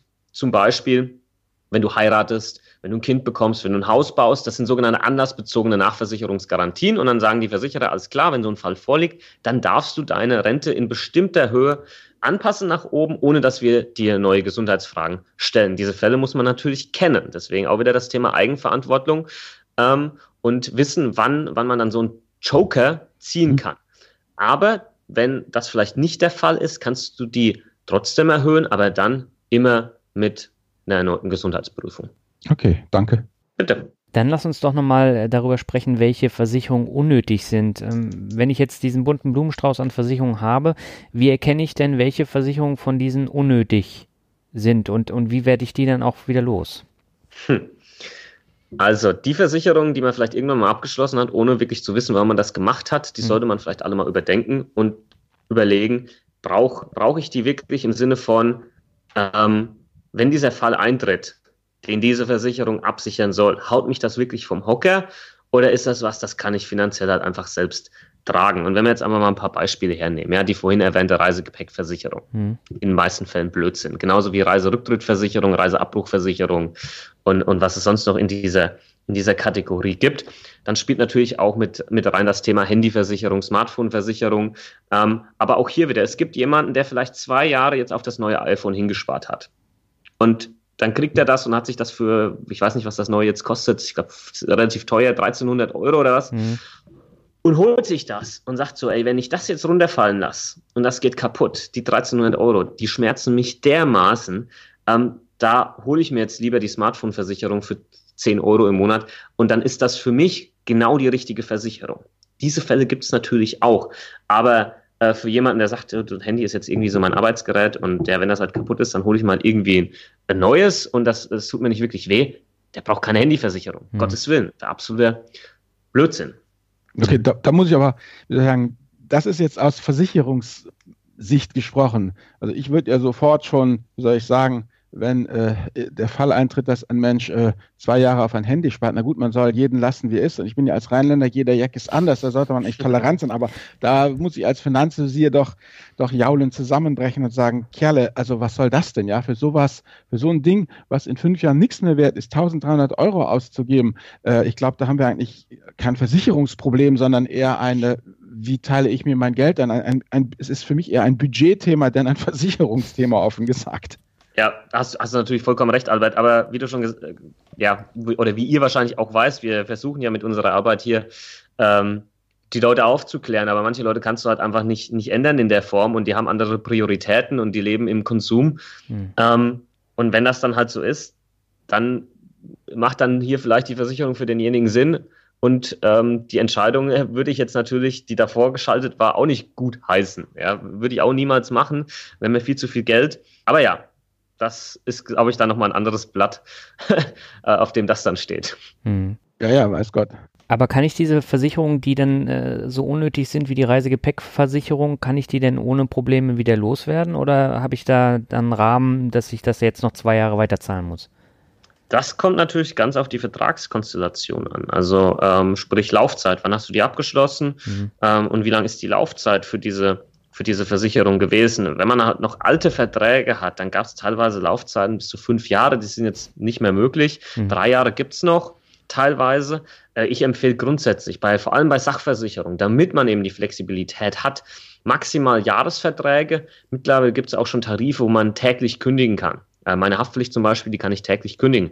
Finde ich spitze. Finde ich auch vom Versicherer ganz gut, weil der Versicherer macht das ja, weil er wohl auch überzeugt ist, okay, ich gebe dem Kunden hier die Option, dass er jeden Tag jetzt wieder abhauen kann, weiß aber, ähm, ich habe wahrscheinlich auch ein gutes Produkt, das heißt, die Wahrscheinlichkeit ist vielleicht relativ gering. Und wenn ein Versicherer einen Kunden dann über einen Dreijahresvertrag irgendwie binden will, dann sage ich schon, hm, wa warum muss das denn jetzt sein? Ist das vielleicht dann am Ende des Tages nicht so ein geiles Produkt und man will den Kunden jetzt aber für drei Jahre hier einfangen. Das heißt, maximal Jahresverträge bei den ganzen Sachversicherungen machen und dann kann man die auch immer kündigen. Aufpassen hat mit der Kündigungsfrist drei Monate zum Ablauf vorher kündigen. Äh, wenn man den verpasst, dann verlängert sich das in der Regel halt wieder um ein Jahr. Mhm. Albert, willst du übernehmen? So, also jetzt haben wir ja beschlossen, welche Versicherung wir haben wollen und welche Versicherung nicht. Jetzt stellt sich die große Frage, wo erwerbe ich meine Versicherung? Wie gesagt, das Thema äh, zwischen Versicherungs, also alles sind ja Versicherungsvermittler, korrekt? Mhm. Wo ich jetzt zum Makler, zum Vertreter oder zum Mehrfachagent gehe, ist ja die eine Sache. Das nächste, die nächste Frage wäre online oder, oder offline. Also gibt es einfach Versicherungen, wo du ganz ehrlich jetzt sagen müsstest, ja, geh online zu irgendeinem Portal, mach den Preisvergleich und kaufst, wie du schon gesagt hast. Ich vermute mal, die Kfz-Versicherung wird da drunter fallen. Gibt es da noch etliche andere? Und welche ähm, sollte man sozusagen ja dann äh, mit einem Berater, mit einem Vermittler kaufen? letztendlich. Also das wäre nochmal jetzt interessant. Also praktisch jetzt will ich eine Versicherung abschließen. Wo tätige ich diesen Kauf? Ja, also grundsätzlich wieder individuell für jeden, wie er das gerne machen möchte. Wichtig ist, dass die Leute eben einmal die Rechtsstellung kennen äh, der einzelnen Vermittlungsarten. Und wenn jemand zu einem Allianzvertreter geht, dann muss er wissen, okay, der kann halt einfach nur die Produkte der Allianz anbieten. Ja, und das muss einfach jemandem klar sein. Einfache Produkte, die relativ wenig komplex sind, wie die eben angesprochene Kfz-Versicherung, wie eine Haftpflichtversicherung, wie eine Hausratversicherung.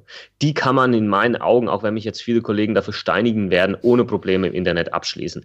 Die sind super vergleichbar und transparent mittlerweile und ich finde, dass dieses Argument, das von Kollegen oft kommt, ja, aber dann wirst du sehen, im Leistungsfall, ja, ja, ja, und dann werden sie nicht zahlen und da willst du dann deinen Ansprechpartner doch eigentlich dabei haben, dass der zusammen mit dir den Schaden meldet. Finde ich in meinen Augen ist kompletter Blödsinn. Ähm, brauchst du nicht. Und jeder Versicherungsmensch, der noch das als USP hat, dass man im Schadensfall dann da, da ist, der wird äh, auf lange Sicht oder mittelfristige Sicht Probleme bekommen, weil man das nicht mehr brauchen wird, weil diese Prozesse so einfach werden in der Zukunft, dass man da keinen Mittelsmann mehr braucht. Entweder ist ein Versicherungsfall versichert oder nicht. Und ob da jetzt dann noch ein Versicherungsmensch zwischengeschaltet ist, der das mit dir zusammen macht oder nicht, äh, ändert an der Tatsache auch nichts. Äh, man hört immer diese Sätze, ja, wenn du das dann mit dem mit einem Versicherungsmenschen zusammen machst, dann schreiben wir das dann schon so, dass das bezahlt wird. Ja, das ist dann Versicherungsbetrug, Freunde. Und ähm, da. Ach so, ich dachte, was suggeriert wird, ist einfach, dass sozusagen der Versicherungsmensch äh, äh, Vermittler einfach äh, ähm, ja letztendlich so nach dem Motto Kontakte eben in die Versicherung hinein hat, die ihm halt ermöglichen, Sachen auf dem kleinen Dienstweg, mhm. äh, also nicht Versicherungsbetrug, sondern einfach, weißt ja. du selber, ich meine, es gibt ja immer Ermittl äh, Ermessensspielräume und äh, das Leistungsversprechen des äh, Vermittlers ist ja dann eben, ich nutze meine guten Kontakte in die äh, Versicherung, um eben diese Ermessensspielräume für dich, mein lieber Kunde, auszunutzen. Nur die Frage ist eben, gibt es überhaupt noch Ermessensspielräume? Bei den Sachversicherungen, wenn ein knallharter Preiskampf ist, sind die Margen niedrig. Das bedeutet, äh, sowohl der Versicherungsvermittler wie auch die Versicherung werden da wenig dran verdienen. Das heißt, ähm, aus meiner persönlichen Sicht, jetzt korrigiere mich, wenn ich da falsch liege, wird diese Schadensmelderei sowieso alles auf Online-Formulare und strikt durchkonzipierte Prozesse abgewälzt. Und, und wenn man einen Cent bei einem Prozess sparen kann, dann sagt der Vorstand, go, grünes Licht, mach das bei der Masse der Geschichten, die wir haben, das heißt reines Massengeschäft, da ist auch die Frage, wie lange ein Versicherungsvermittler da überhaupt noch ja, gute Kontakte nutzen kann, äh, äh würde ich sagen. Und dann ist natürlich auch die Frage ähm, für mich als Kunde, wenn ich einen Versicherungsvermittler habe, hm, der sich auf so einen Kram tatsächlich noch konzentriert, wie viel Kraft und Marge bleibt ihm denn dann für die Dickschiffe über, wo man wirklich Verständnis braucht? Also zum Beispiel, für mich scheint ja die BU durchaus ein hochvermintes Gelände zu sein. Ja, absolut, Albert, hast du, hast du komplett recht. Also diese, diese Töpfe, aus denen man vielleicht da nochmal irgendwie was rausnehmen kann, wenn, wenn Schaden vielleicht nicht so bezahlt wurde, wie es der Versicherungsnehmer vielleicht gerne hätte und man dann den Versicherungsmenschen anhaut und sagt, kannst du da noch was machen? Die gibt es an der einen oder anderen Stelle noch, aber wie du schon gesagt hast, ich glaube, die werden auch immer weniger und das ist ja eigentlich auch nicht Sinn der Sache, sondern es geht darum, ähm, ist eine Sache versichert oder halt nicht. Und damit du dann später mal beim Leistungsfall kein Problem hast, gilt es halt dann bei Abschluss darauf zu achten, dass man da halt kein Käse abschließt. Und man muss sich dann halt die Frage stellen, wenn vielleicht eine ja, Berufsunfähigkeitsversicherung, die irgendwie nur 25 Euro im Monat kostet, ähm, und eine andere, die dann vielleicht 50 Euro kostet, ähm, dass es da vielleicht ein paar Leistungsunterschiede gibt, ähm, die man vielleicht kennen sollte und die vielleicht ganz wichtig sind. Ähm, ich kenne jetzt Fälle und, oder vielleicht nochmal auf die Zahlen, auf die Statistiken zurückzukommen, die du vorhin gesagt hast, ja, auch bei der, bei der Haftpflicht, ja, wird, wird viel geleistet, Kfz wird viel geleistet. Das heißt, ähm, die Versicherer bezahlen schon. Das ist leider halt auch wieder das öffentliche Meinungsbild, das komplett verzerrt ist, was aber leider durch Medien und Talkshows oder sonstiges immer wieder genauso dargestellt wird. Der Versicherer leistet nicht. Auch bei einer Berufsunfähigkeitsversicherung ist die Leistungsquote durch die Branche hinweg sehr hoch. Das Problem ist, das interessiert ja keinen. Man kann ja keine Talkshow machen bei, wie sie alle heißen, ja, hat aber fair, Markus Lanz, plus, minus, keine Ahnung, und sagen, oh, habe ich mal die Annette eingeladen und Annette hat ihre BU-Rente bekommen. Erzähl doch mal, wie geil das war, Annette. Das interessiert ja keine Sau. Ja, da lädt man halt den Peter ein, der sein Leben lang eingezahlt hat und jetzt keine bekommt. Ja, und dann bildet sich da halt natürlich was in den Köpfen, was, was nicht der Realität entspricht und die Zahlen halt hier was anderes. Ähm, sprechen. Aber nochmal zurückzukommen. Also die einfachen, weniger komplexen Produkte kann man in meinen Augen im Internet abschließen. Wenn man sich ein bisschen informiert, schlau macht und auch weiß, was man da tut, ist das überhaupt kein Problem. Die komplexen Produkte, wie es eben eine Berufsunfähigkeitsversicherung ist oder eine private Krankenversicherung oder vielleicht auch eine Risikolebensversicherung, da stelle ich mir halt dann die Frage, warum sollte ich als Kunde das jetzt auf eigene Faust im Internet irgendwo abschließen, wo ich doch keine Ahnung habe und eine Gefahr laufe, Fehler zu machen, Falschangaben zu machen, eine vorvertragliche Anzeigepflichtverletzung zu begehen, die dann irgendwann Jahre später rauskommt und der Versicherer leistungsfrei ist, und zwar zu Recht, weil ich Mist gebaut habe, wieso sollte ich dieses Risiko eingehen, wenn ich mir einen Versicherungsmakler zum Beispiel dazu holen kann, wie wir drei vorhin gelernt haben, der die gleiche Rechtsstellung hat wie zum Beispiel ein Online-Portal wie Check24? Wieso dann nicht so jemanden dazu holen, das mit dem gemeinsam machen und am Ende des Tages genau den gleichen Beitrag zu zahlen? Also das ist doch eigentlich relativ dumm, wenn man das nicht nutzen würde, in meinen Augen. Genau, okay, also dann ist das Thema, wo kauft man eine Versicherung, denke ich auch ganz äh, gut abgeschlossen, zumindest aus meiner 50 Plus Sicht, die ja da erzkonservativ ist, aber ich sehe hier gerade, Daniel, du hast hier in der Mindmap noch so Domainnamen eingetragen. Ich glaube, da übernimmst du da mal lieber wieder. Ja, ich stelle mir die Frage, gerade wenn du jetzt so moderne Produkte nimmst, wie jetzt die N26-Karte, die bieten ja neuerdings auch eine Karte mit Versicherung an, kostet 10 Euro im Monat. Da stelle ich mir natürlich die Frage, brauche ich sowas überhaupt?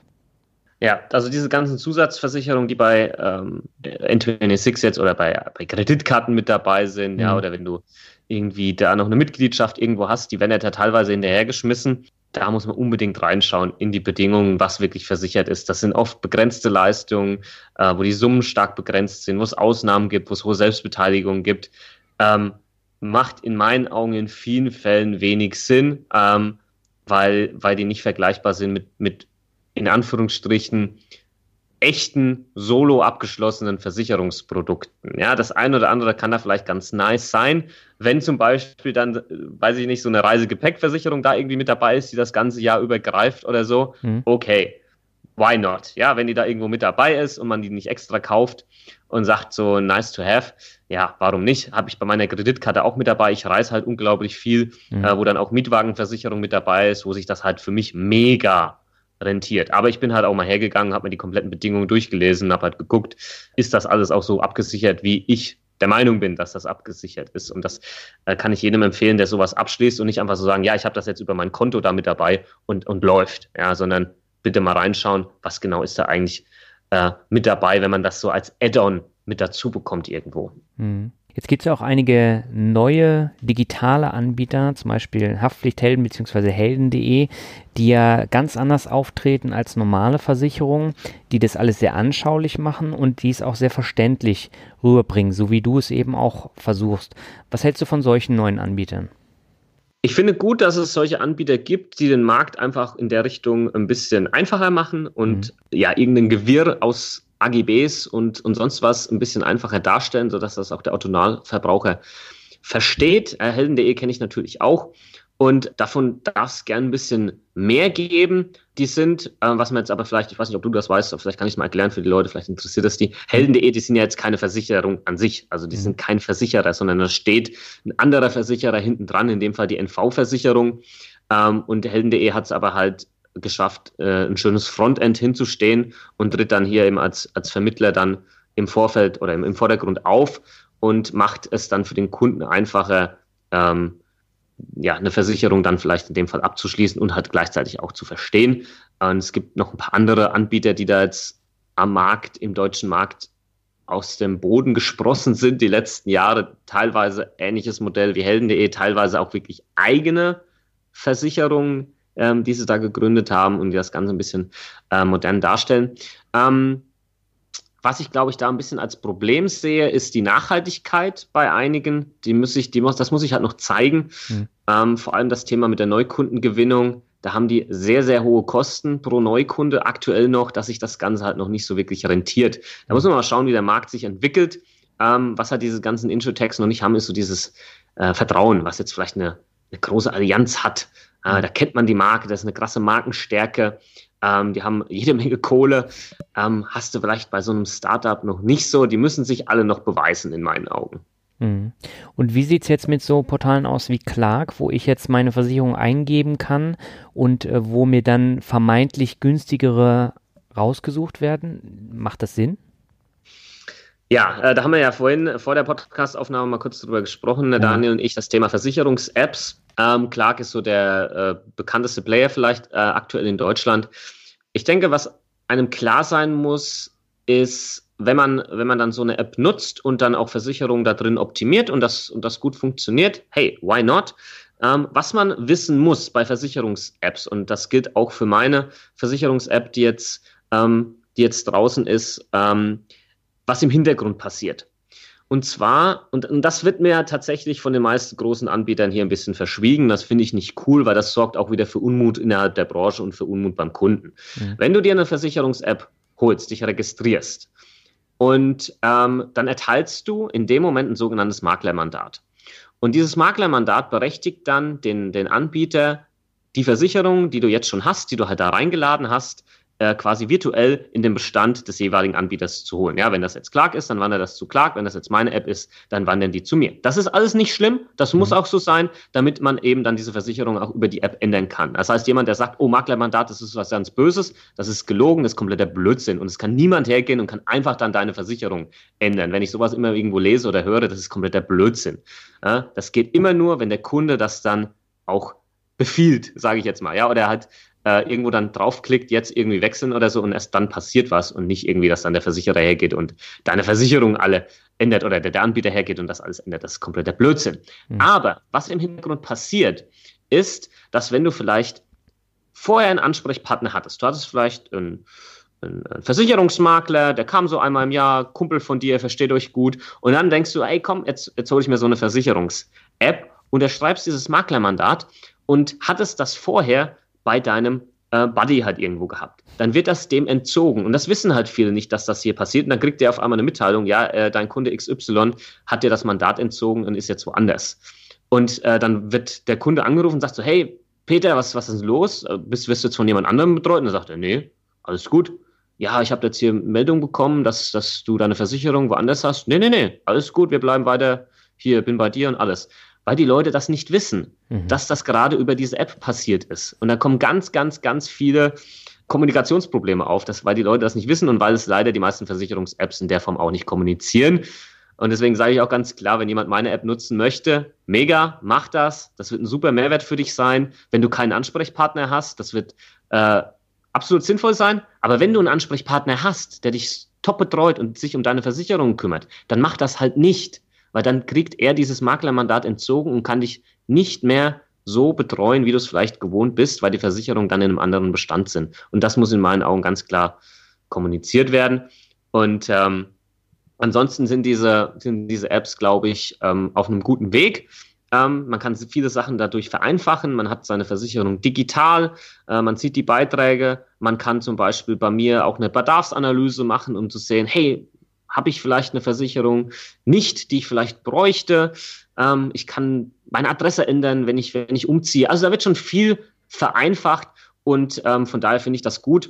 Äh, kann man nutzen, aber man sollte halt wissen, was im Hintergrund hier passiert. Hm. Wie heißt deine App? Achso, meine App, ähm, das ist quasi die Versicherung mit Kopf Web-App, die dann auch auf jedem Endgerät funktioniert. Das heißt, das ist jetzt nicht so eine Native-App, die man dann im Google Play Store oder im App Store runterlädt, sondern man geht einfach auf app.versicherung versicherung mit Kopf.de und dann kann man sich da das Ganze anschauen, kostenlos registrieren und ähm, dann direkt loslegen.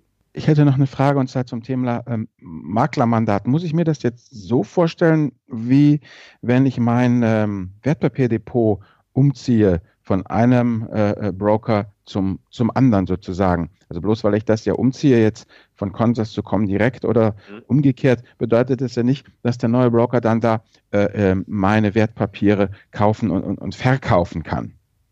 Richtig, so, so ähnlich kann man sich, glaube ich, vorstellen. Aber es, es, es wird halt dieser, dieser Irrglaube da immer ähm, verbreitet, dass das dann so wäre. Es stimmt nicht, aber man braucht natürlich diese Berechtigung, dass man dann zum Beispiel halt so ein Portfolio umziehen darf oder dass man dann auch eine Versicherung ändern kann, weil wenn, wenn das nicht da wäre, dann müsstest du in jedem Einzelfall wieder erneut diese Berechtigung erteilen, ja, du darfst das und das ist ja ein Riesenaufwand, vor allem wenn du vielleicht jedes Jahr da irgendwie was wechseln willst ähm, und das macht absolut keinen Sinn. Vielleicht noch ein Punkt mit halt, dazu. Halt noch eine Frage dazu. Ist, ja. ist, das jetzt einfach jetzt aus deiner Sicht gedacht oder ist das vom Gesetzgeber so, so vorgesehen, das mit dem Maklermandat? Also, äh, also ganz habe ich das immer noch nicht, noch nicht verstanden, weil eigentlich ist es ja bloß, äh, wie soll ich sagen, wenn ich mir das so vorstelle, ich habe jetzt äh, verschiedene Statistiken ja mhm. für, für, für, hier für, mein, für mein Business. Ich, ähm, beim Newsletter fallen Statistiken an und äh, bei äh, meiner Webanalyse fallen Zahlen an und äh, die kann man ja irgendwie alle auch äh, ja, mit so einem Business Intelligence Tool zusammensammeln und dann einfach reinladen. Aber das bedeutet ja nicht, äh, dass sozusagen dieses Tool alles äh, dann übernimmt, sondern es lädt sich einfach nur die Zahlen rein. Also ich könnte mir auch eine App vorstellen, die schlicht und ergreifend den, wie soll ich sagen, alles, was an Versicherung da ist, katalogisiert, digitalisiert, aber das muss ja noch nicht unbedingt zwang, zwangsweise ein Bestandswechsel, ähm, also praktisch eine Konsolidierung, einen Umzug der ganzen Bestände zur Folge haben. Also das habe ich noch nicht ganz ver verstanden, warum diese, dieses Maklermandat so wichtig ist. Ja, das erkläre ich dir sehr gerne. Das ist eine super Frage. Wenn man das so macht, wie von dir gerade beschrieben, dann geht das. Dann hast du, da hast du vielleicht eine App, hast ein Frontend und siehst aktuell irgendwie die Versicherungsbeiträge, die du zahlst. Und dann ist aber Ende der Fahnenstange. Mehr wird dann diese App nicht können. Warum? Weil eben die Berechtigung nicht erteilt wurde, dass zum Beispiel Versicherungen dann äh, über die App gekündigt werden können, dass du neue abschließen kannst, dass du einen äh, Schaden melden kannst und so weiter und so fort. Weil das quasi die Grundlage ist, dass das dein Vermittler, der da hinten dran steht, in deinem Namen darf. Wenn er das nicht kann, musst du das selbst machen. Dann musst du selbst jede Versicherung anschreiben und zum Beispiel einen Adresswechsel oder die Änderung deiner Bankverbindung angeben. Oder halt selbst die Kündigung rausschicken an die, an die jeweilige Versicherung, anstatt dass es vielleicht über die App einfach nur über einen Button geht und sagst, ich möchte jetzt kündigen. Äh, also jetzt rein rechtlich, lass mal rein rechtlich. Ich ja. will kündigen, rein kündigen. Ja. Also ich will jetzt, ich bin jetzt in der App, ich klicke jetzt auf Kündigen. Das ist, das stellen wir mal stellvertretend für irgendeine Aktion. Mhm. Dann schickt sozusagen die App ein Kündigungsschreiben an diese Versicherung. Mhm.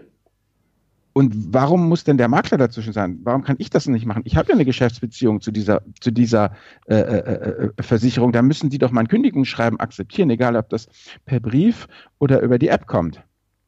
Da hast du grundsätzlich recht. Sowas, ähm, sowas in der Form hinzustellen, ähm, wo dann quasi der, die, die Geschäftsbeziehung von Kunde direkt zum Versicherer mhm. geht und das dann mit zig Versicherern ähm, da draußen das ist, das ist einfach utopisch. Das wird dir niemand so hinstellen. Ich glaube, das, das ist einfach ein riesen, riesen Aufwand, äh, den es gibt. Und jetzt musst du aber folgender Punkt, warum dieses Maklermandat, äh, warum es da jetzt auch keinen kein Nachteil gibt oder so. Jetzt nur mal, nur mal dass man das mhm. versteht.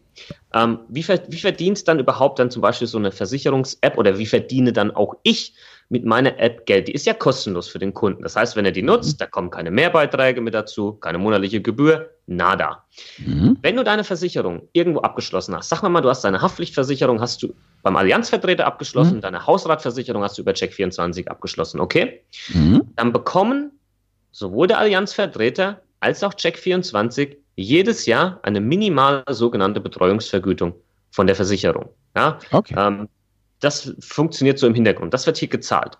Und wenn du dann dieses Maklermandat zum Beispiel an mich gibst, ja, oder an Clark, dann mhm. wird das an die übertragen und die bekommen dann künftig diese Mini-Bestandsvergütung im Hintergrund als Servicepauschale, sage ich jetzt mal, weil sie sich halt um dich kümmern und hier diesen Service anbieten. Aber die ist immer mit dabei, die ist immer eingepreist. Immer, egal wie und wo du deine Versicherung abgeschlossen hast. Mhm. Das ist ganz wichtig zu verstehen, weshalb es da eben auch keinen kein Nachteil für den Kunden gibt, ob er jetzt das Maklermandat erteilt oder nicht. Irgendeiner kriegt immer die Kohle, muss, wenn, wenn man es mal so erklären möchte, ja. Ja, okay, gut. Also dann nochmal jetzt zurück zu meinem Modell. Eben, dass die eine Versicherung äh, bleibt bei der Allianz, die andere bei, bei Clark. Und ich mhm. hätte aber gerne so eine digitalisierte App, die das alles macht. Dann bedeutet das ja letztendlich, dass dann, ähm, damit das ähm, funktioniert. Der Betrieb dieser App ist ja nicht kostenlos, alles, was mhm. da dran steckt. Dann müsste ich eben für diese App dann 3,99 im Monat bezahlen oder sowas. Dann Nein. würde das wieder aufgehen. Ja. Aber das wollen die meisten halt nicht. Also genau. geht es einfach darum, letztendlich der Mensch, der die App betreibt, der lebt sozusagen davon, dass diese Firma oder dieser Vermittler eben dann diese Rückflussprovision, diese Kickbacks dann bekommt von der Versicherung und kann damit sein Geschäft letztendlich betreiben. Weil sozusagen dieses Thema ähm, über die App eine Kündigung an die Versicherung raushauen, das ist ja alles kein Thema. Das kann ich ja alles eben äh, selber machen. Aber es ist einfach das Geschäftsmodell, was dann nicht mehr aufgeht. Das habe ich dann jetzt, denke ich, verstanden. Das ist ja auch fair und legitim. Aber jetzt weiß ich, warum man diesen ganzen Übertrag halt einfach also ja. weshalb das einfach aus geschäftlichen Gründen zwingend von, vonnöten ist, weil eben, das sehen wir immer wieder, ähm, wenn die App frei ist, dann machen die Leute das und wie es auch nur 5 Cent kostet, der Unterschied ist ja nicht praktisch, ob das 5 Cent oder 5 Euro kostet, sondern ob es 0 Cent kostet oder 5 Cent. Dieses von free auf irgendwas, das ist ja der ganz große Schritt. Genau, das, ähm, das ist genau richtig. Und wenn, wenn man das jetzt in der Version mhm. machen würde, wie du beschrieben hast, dann müsste man wahrscheinlich auch ein bisschen mehr nehmen. Da müsste man eher fünf bis zehn Euro im Monat nehmen. Mhm. Und das macht natürlich niemand. Nicht beim Thema Versicherung. Ja, das zahlt man vielleicht für Netflix, mhm. Spotify, aber niemals für Versicherung. Ähm, und das schmeißt dann auch relativ schnell die, die ganzen Kritiker hier von Bord, die dann sagen, oh, Maklermandat, bla bla bla und hier und da. Und dann sage ich, ja, okay, hier habe ich eine Lösung B, kostet halt 10 Euro im Monat. Ja, nee, dann doch lieber das andere. Also genau. Also Deswegen. Also Maklermandat, damit der ja. Makler auch was zu leben hat und die App betreiben kann. Aber nochmal jetzt festhalten, wenn es ist ein reiner Übertrag, es bedeutet nicht, dass man dem Makler sozusagen damit diese Carte Blanche erteilt, alles mit diesen Versicherungen zu machen. Äh, äh, jedenfalls sollte das zumindest irgendwo dann in den AGBs drinstehen, dass man nicht nur das Maklermandat überträgt, sondern dass eben der äh, neue Makler dann auch den Bestand durchflöhen darf und nach Gusto was rausschmeißen oder ändern kann. Das wäre ja dann nochmal eine zweite, ein zweites Häkchen, das man dann äh, setzen müsste. Also Maklermandat bedeutet erstmal nur, alles zieht um und das war's dann. Und wenn ich dann wirklich was tun will, muss ich explizit jemanden beauftragen, korrekt? Oder gibt es irgendwelche korrekt. schwarzen Schafe in der Branche, die das irgendwie in einem kleinen Unterhäkchen sich gleich mit abhaken lassen im zweiten Schritt? Äh, so weißt du, so untergejubelt. Nee, glaube ich nicht, dass es das gibt. Nicht, nicht in der digitalen Welt. In der Offline-Welt mit Sicherheit, wo dann halt dann einfach mal im Namen des Kunden dann einfach mal vielleicht eine Versicherung umgeschichtet wurde zum Anbieter, wo es mehr Provision gibt oder so. Das äh, gibt es in der Offline-Welt definitiv. Die, die, digitale Welt hat den Vorteil, dass sie halt sehr transparent ist. Und ähm, da geht es halt wirklich nur dann, wenn der Kunde wieder ähm, eine, eine, eine Handlungs- äh, oder wie soll ich sagen, eine, ähm, ja, eine Handlung ausführt oder halt sagt über einen Klick oder sonst was, mhm. jetzt bitte wechseln. Das heißt, das muss gegeben sein. Ohne das darf äh, nicht gehandelt werden. Und sollte das irgendjemand machen, kann man da als Kunde natürlich auch gegen vorgehen, ähm, weil, weil das einfach nicht stimmt, dass dann einfach jemand, der ein Maklermandat hat, äh, hier wild durch die Gegend Versicherungen für den Kunden abschließen kann, kündigen kann oder sonst was. Das geht immer nur auf Befehl vom, vom Nutzer oder vom Kunden aus. Okay, gut. Dann ist das ja auch, wenn das gesetzlich A so geregelt ist und B da hast du ja recht, beim Digitalen hast du ja immer diesen Click-Track, wo du sagen kannst, wer hat hier wo äh, geklickt und du kannst dann ja sozusagen, wenn es darauf ankommt, dann muss der Makler eben nachweisen, dass hier irgendwo tatsächlich ein Klick gemacht wurde, ein Häkchen gesetzt wurde äh, und sonst hat das ja vor Gericht auch wenig Bestand. Genau. Gut. Ja, damit haben wir jetzt unsere Versicherung endlich gekauft und jetzt geht es uns gut und wir leben so für uns hin und dann passiert der Klassiker, der Versicherungsfall tritt ein und natürlich, muss ich da jetzt mal ein bisschen polemisieren, die Versicherung zahlt nicht. So, wir sind jetzt wieder in der Talkshow. Und was soll ich jetzt dann hier tun? Basti Kunkel, was sagst du mir? Also das gibt ja praktisch, habe ich schon verstanden. Ich hätte als erstes mal gucken müssen, habe ich überhaupt die richtige Versicherung? Aber dann gibt es ja sicherlich auch nochmal einen Grund, ähm, wie melde ich den Schaden, wie schnell melde ich den Schaden, wie kann ich den Schaden so melden, dass ich auch sozusagen möglichst schnell an mein Geld komme. Und wenn es dann doch ja zu Unstimmigkeiten gibt, welche Möglichkeiten habe ich, bevor ich vor Gericht ziehe? Okay, also als allererstes immer mal einen Leserbrief schreiben. Ja, das kommt immer gut an, die werden auch immer gedruckt. Und da sind dann Hunderttausende von Leuten, die sagen, ja, ich habe es doch gewusst, ja, dass die nicht zahlen werden. Also sowas kommt immer gut an, ähm, ja. wenn, wenn die Versicherung nicht zahlt. Grundsätzlich gibt es ein Credo bei einem Versicherungsschaden, das jeder befolgen soll. Jeder. Und das ist relativ simpel. Immer bei der Wahrheit bleiben. Immer genau beschreiben, was, wie, wo, wann passiert ist und alles so gut wie möglich dokumentieren. Je nachdem, ob man den Schaden dann über einen, einen, äh, einen klassischen Versicherungsmenschen oder über ein Formular, was man zugeschickt bekommt von der Versicherung meldet und das per Hand einträgt oder dann zum Beispiel äh, bei meiner App kann man den Schaden dann direkt ähm, eintragen, kann Bilder hochladen, da wird genau alles auch abgefragt, was man angeben äh, muss und wird dann an die Versicherung weitergeleitet und einfach bei der Wahrheit bleiben. Wenn man anfängt, hier irgendwo was dazu zu dichten oder dann seinen Versicherungsmenschen zu fragen, oh, wie muss man da und hier äh, das schreiben, äh, davon rate ich hochgradig ab, weil das eben Versicherungsbetrug ist und Versicherungsbetrug ist äh, gegen der Meinung vieler eben kein Kavaliersdelikt. Es werden mehrere Milliarden jedes Jahr ähm, mehr an Leistungen gezahlt aufgrund von Versicherungsbetrug, was wiederum natürlich zu Beitragssteigerungen in den entsprechenden Sparten sorgt, die dann alle auch wieder tragen müssen in der Gemeinschaft. Also auf lange Sicht oder allgemein äh, verarscht man nicht die Versicherung, sondern verarscht halt alle anderen Mitversicherten ähm, durch Beitragssteigerung, die es dann geben wird. Äh, das heißt, das ist nicht cool. Das auf keinen Fall machen. Und den Schaden natürlich unverzüglich melden. Und nicht irgendwie so, ah, hier tropft es gerade irgendwie von oben runter aus dem Badezimmer, jetzt mache ich erst mal zwei Wochen Urlaub auf Mallorca. Das ist halt äh, fahrlässig und das kann dann nach hinten losgehen. Also unverzüglich einen Schaden melden und bei der Wahrheit bleiben. Okay, was sind dir denn da für Dönekens schon vorgekommen? Was so, ist mit, so, so, wie soll ich sagen, jetzt müssen wir schon mal ein bisschen Nähkästchen hören, wie man es nun wirklich nicht machen sollte. Also ja, Frau ja. B aus M oder Herr genau. V aus K. Genau, genau. Also ähm, ja, aus, aus dem Freundeskreis werden mir natürlich dann immer schon mal ein paar Sachen herangetragen, weil komm, wenn es jemand weiß, dann der Basti. Und ähm, dann hat halt so der Klassik, der Klassiker ist wirklich der, ja, man hat sein Handy halt runterfallen lassen auf der Straße, hat irgendwie nicht aufgepasst, Handy ist kaputt, Display ist am Arsch. Und äh, man will natürlich nicht jetzt selbst die Kosten dafür tragen, für die eigene Dummheit ähm, oder für die eigene, eigene Ungeschicktheit, sondern hey, das können wir doch bestimmt irgendwie über die Haftpflicht regeln von, von jemand anderem und dann wird ein Kumpel angehauen und sagt so, komm, wir melden das deine Haftpflicht und wir sagen, du hast mein Handy äh, fallen lassen und dann zahlen die. Das ist der Klassiker. Ich glaube, das passiert jeden Tag mehrfach, dass, dass so ein Schaden gemeldet wird. Und äh, mal abgesehen davon, dass das halt eben Versicherungsbetrug ist, äh, ist es interessanterweise doch so, dass die Leute genau immer erst in diese Richtung schlagen und nicht sagen, ho, hm, doof gelaufen, ja, mein Fehler äh, und sowas ist halt einfach nicht versichert, äh, anstatt direkt irgendwie versuchen, eine Brücke zu schlagen zu irgendeinem Versicherungsbetrug und dann auch so noch jemanden fragen, wie man das äh, clever machen kann. Also äh, da sind wir Deutschen irgendwie, was da unsere kriminelle Energie angeht, äh, extrem äh, hoch, weiß ich nicht, veranlagt.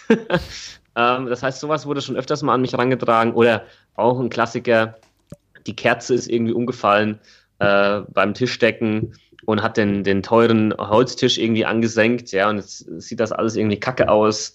Ja, können wir das nicht auch irgendwie äh, als Haftpflichtschaden machen und dass dann äh, die, die eine neue Tischplatte bekommen? Äh, das hatte ich mal als Fall. Ähm, und da darfst du natürlich als Vermittler auf Gottes Willen nicht hergehen und sagen, ja, okay, das machen wir schon. Ja, weil viele machen das tatsächlich, weil halt langjähriger Kunde, Kundenbeziehungspflegen, wenn ich das mitbekomme von Kollegen, sag ich mal, habt ihr einen kompletten Dachschaden? Habt ihr sie noch alle? Das ist ja quasi dann Beihilfe zum, zum Versicherungsbetrug, ja, und ähm, das, das darf man halt nicht machen. Ja? Und wenn dann der Kunde danach irgendwie sauer ist und böse, okay, dann, dann ist das halt so, dann soll er kündigen, dann liegt das aber beim Kunden, dann ist der Kunde halt äh, mit Verlaub ein Trottel. Ähm, aber du solltest dich als Versicherungsmensch hier auf keinen Fall ähm, dann äh, in irgendein so rechtliches äh, Thema einbegeben, wo dann Versicherungsbetrug im Raum steht. Ja, das ist ganz, ganz, ganz wichtig.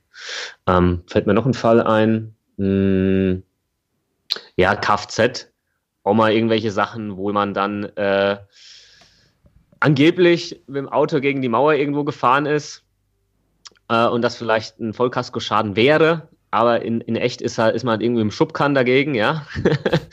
äh, ans eigene Auto, was ja auch nicht versichert ist, weder durch, äh, durch die Haftpflicht noch durch die eigene Kfz-Vollkasko. Ja, solche Geschichten dann halt. Ähm, ja, da gibt es schon ein paar. Mhm. ich habe jetzt noch mal eine Frage und zwar, welche Rolle wird denn auch künftig das Thema Selbstbeteiligung spielen? Weil ich nehme es jetzt so wahr, dass da einige Versicherungen kommen, ähm, wo man eine Selbstbeteiligung hat, die jetzt überschaubar ist, die kann man auch ohne Probleme bezahlen. Dafür habe ich aber dann auch eine höhere Versicherungssumme. Ähm, wo muss man darauf achten, dass da eine Selbstbeteiligung dann ist? Also man sollte wissen, dass es eine Selbstbeteiligung gibt. Mhm. Das, das muss einem klar sein. Ähm, das ist so, bei einer Haftpflichtversicherung kann das der Fall sein. Bei einer Rechtsschutzversicherung ist es die Regel. Mhm. Und auch bei einer Kfz-Teilkasko oder Vollkasko. Ja, es ist die Regel, das ist immer dieser Betrag, der immer mal wieder auftaucht, sind so 150 Euro. Bei einer mhm. Rechtsschutz 150 Euro, bei einer Haftpflicht 150 Euro bei der Teilkasko. Ähm, dass man weiß, okay, die muss ich auf alle Fälle selbst tragen. Ähm, das ist aber auch okay. Wenn jetzt ein Rechtsschutzfall auf dich zukommt und wir reden hier von Tausenden von Euro an Gerichtskosten, ähm, dann sind 150 Euro Selbstbeteiligung absolut tragbar, weil du ja dafür eben auch einen niedrigeren Beitrag die ganze Zeit gezahlt hast im Vergleich dazu, als hättest du einen Tarif genommen ohne Selbstbeteiligung. Der ist natürlich dann gleich teurer. Ja. Ähm, von daher finde ich Selbstbeteiligung tatsächlich relativ smart, weil man vielleicht über die Länge der Laufzeit, wenn man dann länger mal keinen Schaden hat, aufgrund des weniger Beitrags, den man zahlt, dann das, was man dann vielleicht in dem einen Schadensfall, den man irgendwann hat und an Selbstbeteiligung hat, schon wieder rausgeholt hat, weil man sich das die ganzen Jahre an Beitrag gespart hat, als wenn man Tarif hätte ohne Selbstbeteiligung. Aber man sollte halt wissen, dass es die gibt. Basti, drei Sätze zum Thema, wenn die Versicherung nicht so gerne zahlt, was kann mhm. ich tun jetzt realistischerweise und vernünftigerweise? Wie kann man wie muss man sozusagen mit einer Versicherung umgehen? Was ist Versicherung wichtig? Nur damit unsere Leute einfach wissen, drei vernünftige Tipps. Eben, ich habe jetzt meinen Schaden rechtzeitig gemeldet, ich bin bei der Wahrheit geblieben. Gibt es sonst noch was, was ich in der Kommunikation mit der Versicherung so machen kann, dass ich sozusagen in Graubereichen, die es ja auch immer gibt, ja, ähm, doch da irgendwie so rauskomme, dass ich eben mein Geld bekomme. Was kann man da machen? Genau, das ist nochmal eine sehr gute Frage, Albert, hier am Ende. Ähm, ich habe mal mit dem, ich weiß nicht, ob ihr den Versicherungsdetektiv kennt, den Timo Heidmann, äh, läuft auf RTL und der ist ja auch in echt Schadenregulierer bei einer Versicherung und mit ihm habe ich mal da ausführlich drüber gesprochen, weil er das natürlich jeden Tag erlebt, äh, solche Schadensfälle. Ähm, Nochmal zusammengefasst, bei der Wahrheit bleiben, zeitnah den Schaden melden und man muss sich auch immer vorstellen, dass zumindest aktuell, äh, vor allem bei größeren Schäden, dann am anderen Ende irgendwo auch ein Mensch sitzt an einem Schreibtisch, der das Ganze beurteilt. Das heißt, ähm, Informationen so aufbereiten, dass die einfach verständlich sind, dass nichts fehlt ähm, und äh, der Sachbearbeiter nicht irgendwie tausendmal nachfragen muss. Das kommt schon mal tatsächlich äh, richtig gut an. Das auf alle Fälle ähm, beachten. Und man kann auch mit einem Versicherer reden. Das sind keine äh, Roboter oder sonst was. Das heißt, wenn man da mal irgendwie der Meinung ist, da hat jetzt vielleicht irgendwie das vielleicht nicht so gepasst oder die haben vielleicht was falsch verstanden. Also nicht direkt auf die Barrikaden gehen, sondern sagen, jetzt rufen wir da mal an, Könnt ihr mir mal erklären, wieso, weshalb, warum? Habt ihr da nicht voll geleistet? Ähm, es ist doch so und so. Ähm, könnt ihr mir das nochmal ein bisschen genauer darstellen? Sollte es dann wirklich eskalieren, wo du halt sagst, ey, das war nicht cool und der hätte da wirklich leisten sollen oder hätte mehr leisten sollen, dann bleibt dem Versicherungsnehmer immer noch der Versicherungsombudsmann. Das ist quasi eine unabhängige Schlichtungsstelle zwischen Versicherer und Versicherungsnehmer. Die Kontaktdaten sind auch in jedem Versicherungsvertrag irgendwo immer mit dabei. Irgendwo werden die genannt. Äh, dass sind Versicherer äh, oder auch Vermittler verpflichtet, dass dieser Kontakt zum Versicherungsombudsmann übermittelt wurde und an den kann man sich dann melden, äh, wenden und der schaut sich das dann alles nochmal an und ja, ist dann quasi Mediator in der ganzen Geschichte. Und ja, schlimmsten Fall, letztes Rechtsmittel ist natürlich dann vor Gericht gehen, wenn es dann vielleicht um größere Summen geht oder so. Aber erstmal halt echt mal wirklich den Mindset haben, okay, man kann auch mit einem Versicherer reden. Und das schon mal zu wissen, ist, glaube ich, ähm, ganz wichtig. Und ansonsten kann man dann diese Kette durchgehen, erst mit Versicherer reden, dann Ombudsmann und wenn es dann wirklich irgendwie hart auf hart geht, dann halt vor Gericht. Alles klar, ja, das bringt uns dann eben jetzt auch gleich zum Begriff der Woche und das ist nämlich die Obliegenheits- Verletzung. Ähm, da, das haben wir uns nämlich rausgesucht, weil das eben einer von diesen zentralen Begriffen ist, weil letztendlich geht es ja immer darum, dass die Versicherung äh, ja eigentlich ja nie in Anspruch genommen werden soll und wenn dann doch da ist, dann soll sie auch bezahlen.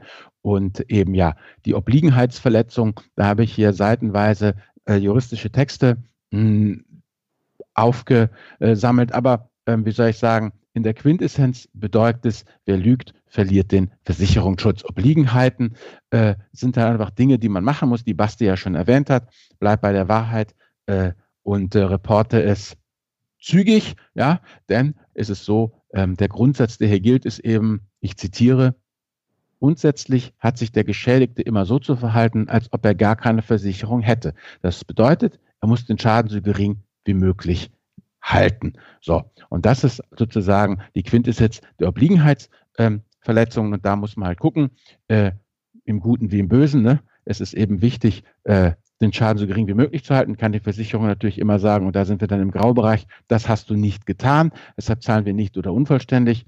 Und es ist eben wichtig, Schäden umgehend und umfassend anzuzeigen. Auch hier gilt natürlich dann umgehend und umfassend. Da ist auch Spielraum äh, vorhanden. Und das sind dann eben diese Graubereiche, in die man dann bei komplexeren ähm, Fällen gelangt. Also von daher denke ich mal für dich hier ganz wichtig, zwei Dinge. Guck dir an, wogegen du versichert bist, ja, wogegen die Versicherung dich schützen soll und guck dir dann als zweites die Obliegenheiten an, die du eben hast. Denn wenn du diese Obliegenheiten verletzt, dann ist es Essig mit der Kohle. Ja, und damit sind wir wirklich fast am Ende und äh, Darf ich, Darf ich da kurz nochmal was anfügen, weil es, weil es echt wichtig ist mit den Obliegenheiten? Weil das gilt natürlich nicht nur im Schadensfall, das gilt auch schon bei Abschluss der Versicherung. Und vor allem, wenn es um irgendwelche Gesundheitsfragen geht. Und ich weiß, leider gibt es noch manche Kollegen da draußen, die das eben auch nicht so ernst nehmen und ähm, dann einfach ganz schnell hoppla hopp alle Gesundheitsfragen hier mit Nein beantwortet werden, obwohl man vielleicht doch äh, vor einem Jahr irgendwo wegen der Bandscheibe irgendwo war oder so. Das sind halt die Geschichten, die dann am Ende nach hinten losgehen, weil das war dann eben auch eine Obliegenheitsverletzung. Man hat nämlich eben hier die Pflicht, wahrheitsgemäße Angaben zu machen. Und wenn das später mal rauskommt, dass man das nicht getan hat, ist der Versicherer leistungsfrei. Und das kann natürlich in so einem Fall wie bei einer BU oder einer PKV, einer Risikolebensversicherung, das kann ja dann richtig empfindlich werden. Äh, wenn man dann eigentlich denkt, man bekommt jetzt hier eine Leistung, weil man nicht mehr arbeiten kann. Und dann gibt es sie nicht, weil der Versicherer den ganzen Vertrag rückwirkend auflösen kann, weil man selbst hier eine Obliegenheit verletzt hat. Deswegen ist das wirklich, wirklich äh, ein ganz, ganz wichtiges Thema. Finde ich gut, dass das euer Wort hier der Woche ist. Ja, also Obliegenheitsverletzung, ein sperriges Wort mit hoher Durchschlagskraft. Genau, und ich würde sagen, wir kommen am Ende jetzt nochmal zu deiner Medienempfehlung, Basti. Deine App hast du ja schon vorgestellt. Gibt es denn sonst etwas, wo sich unsere Hörerinnen und Hörer über das Thema Versicherung sehr gut informieren können? Ja, du hast ja eingangs schon erwähnt, wo ich so unterwegs bin. Ich mhm. hoffe, das ist okay, ähm, weil es tatsächlich eben auch aktuell im Markt die, die größten Plattformen sind, würde ich mal behaupten, wo man sich über das Thema Versicherung in äh, Audio- oder Videoform sehr gut informieren kann. Das ist einmal eben auch unser Podcast, der Versicherungsgeflüster-Podcast, den mache ich mit dem äh, Kollegen Patrick äh, zusammen. Äh, da kann man dann auf der Arbeit oder auf dem Weg zur Arbeit, nicht auf der Arbeit, auf dem Weg zur Arbeit, äh, sich das Ganze mal reinziehen. Da haben wir die verschiedensten Versicherungsthemen erklärt. Oder eben mein YouTube-Kanal Versicherung mit Kopf. Da gibt es jetzt, glaube ich, an die 400 Videos zu den verschiedensten Versicherungsthemen. Und mein, ähm, mein Ziel ist ja immer, so ein bisschen Hilfe zur Selbsthilfe zu geben, dass Leute dann eigenverantwortlich handeln können und ähm, Versicherungsprodukte verstehen und dann eben auch wissen, okay, die brauche ich jetzt, die sollte ich jetzt vielleicht abschließen und dann geht das vielleicht über eine Online-Beratung, äh, wenn, wenn man das äh, wünscht, ja, und dann kann man sich das Ganze auch auf meiner Webseite Versicherung mit Kopf anschauen. Da gibt es Blogbeiträge auch noch zu den verschiedensten äh, Themen. Ähm, genau, das wären jetzt so meine Empfehlungen und vielleicht auch immer mal, ähm, mal nicht ja, das ist also eine Empfehlung, wo man nicht drauf hören sollte. Und ähm, in vielen Fällen sind Familie, Freunde und Arbeitskollegen die schlechtesten Ratgeber, wenn es um das Thema Versicherung oder Finanzen geht, ähm, weil die Leute dann in der Regel halt keine Profis sind. Und wenn ich öfters mal so eine Aussage mitbekomme, ja, von einem 60-Jährigen, der dann an den Sohn auf die Frage, Papa, brauche ich eine Berufsunfähigkeitsversicherung? Und der Papa sagt, ja, nee, ich habe die mein Leben lang nicht gebraucht, brauchst du auch nicht. Äh, das ist natürlich äh, eine sehr gefährliche Aussage. Das heißt, immer selbst ein Bild machen und für sich individuell selbst bewerten, was man vielleicht braucht an Absicherung und was nicht. Wir haben auch eine ganz andere Generation. Wir haben heute mehr oder andere Risiken als die, die es früher gab, wie es vielleicht bei unseren Eltern war. Und das sollte man im Hinterkopf behalten. Super, vielen Dank. Hast jetzt schön alles nochmal zusammengefasst. Und wir enden jetzt auch, wo wir begonnen haben, nämlich bei der äh, digitalen Variante de bei den Versicherungen. Das heißt, äh, mit deinem YouTube-Kanal und deinem äh, Podcast, da habe hab ich selber ja schon häufiger reingehört und äh, da kann man eine ganze Menge mitnehmen. Und ja, damit sind wir dann auch am Ende angekommen, oder Albert? Ja, kann man nur sagen, vielen Dank, dass du hier bei uns warst, Bastian. Und äh, ja, ihr, die ihr tapfer bis zum Ende durchgehört habt. Ich hoffe, ihr seid jetzt versicherungstechnisch ein bisschen besser drauf. Und mir bleibt eigentlich nur übrig, Danke in die Runde zu sagen und Tschüss. Ja, vielen Dank und ciao. Danke, macht's gut. Ciao.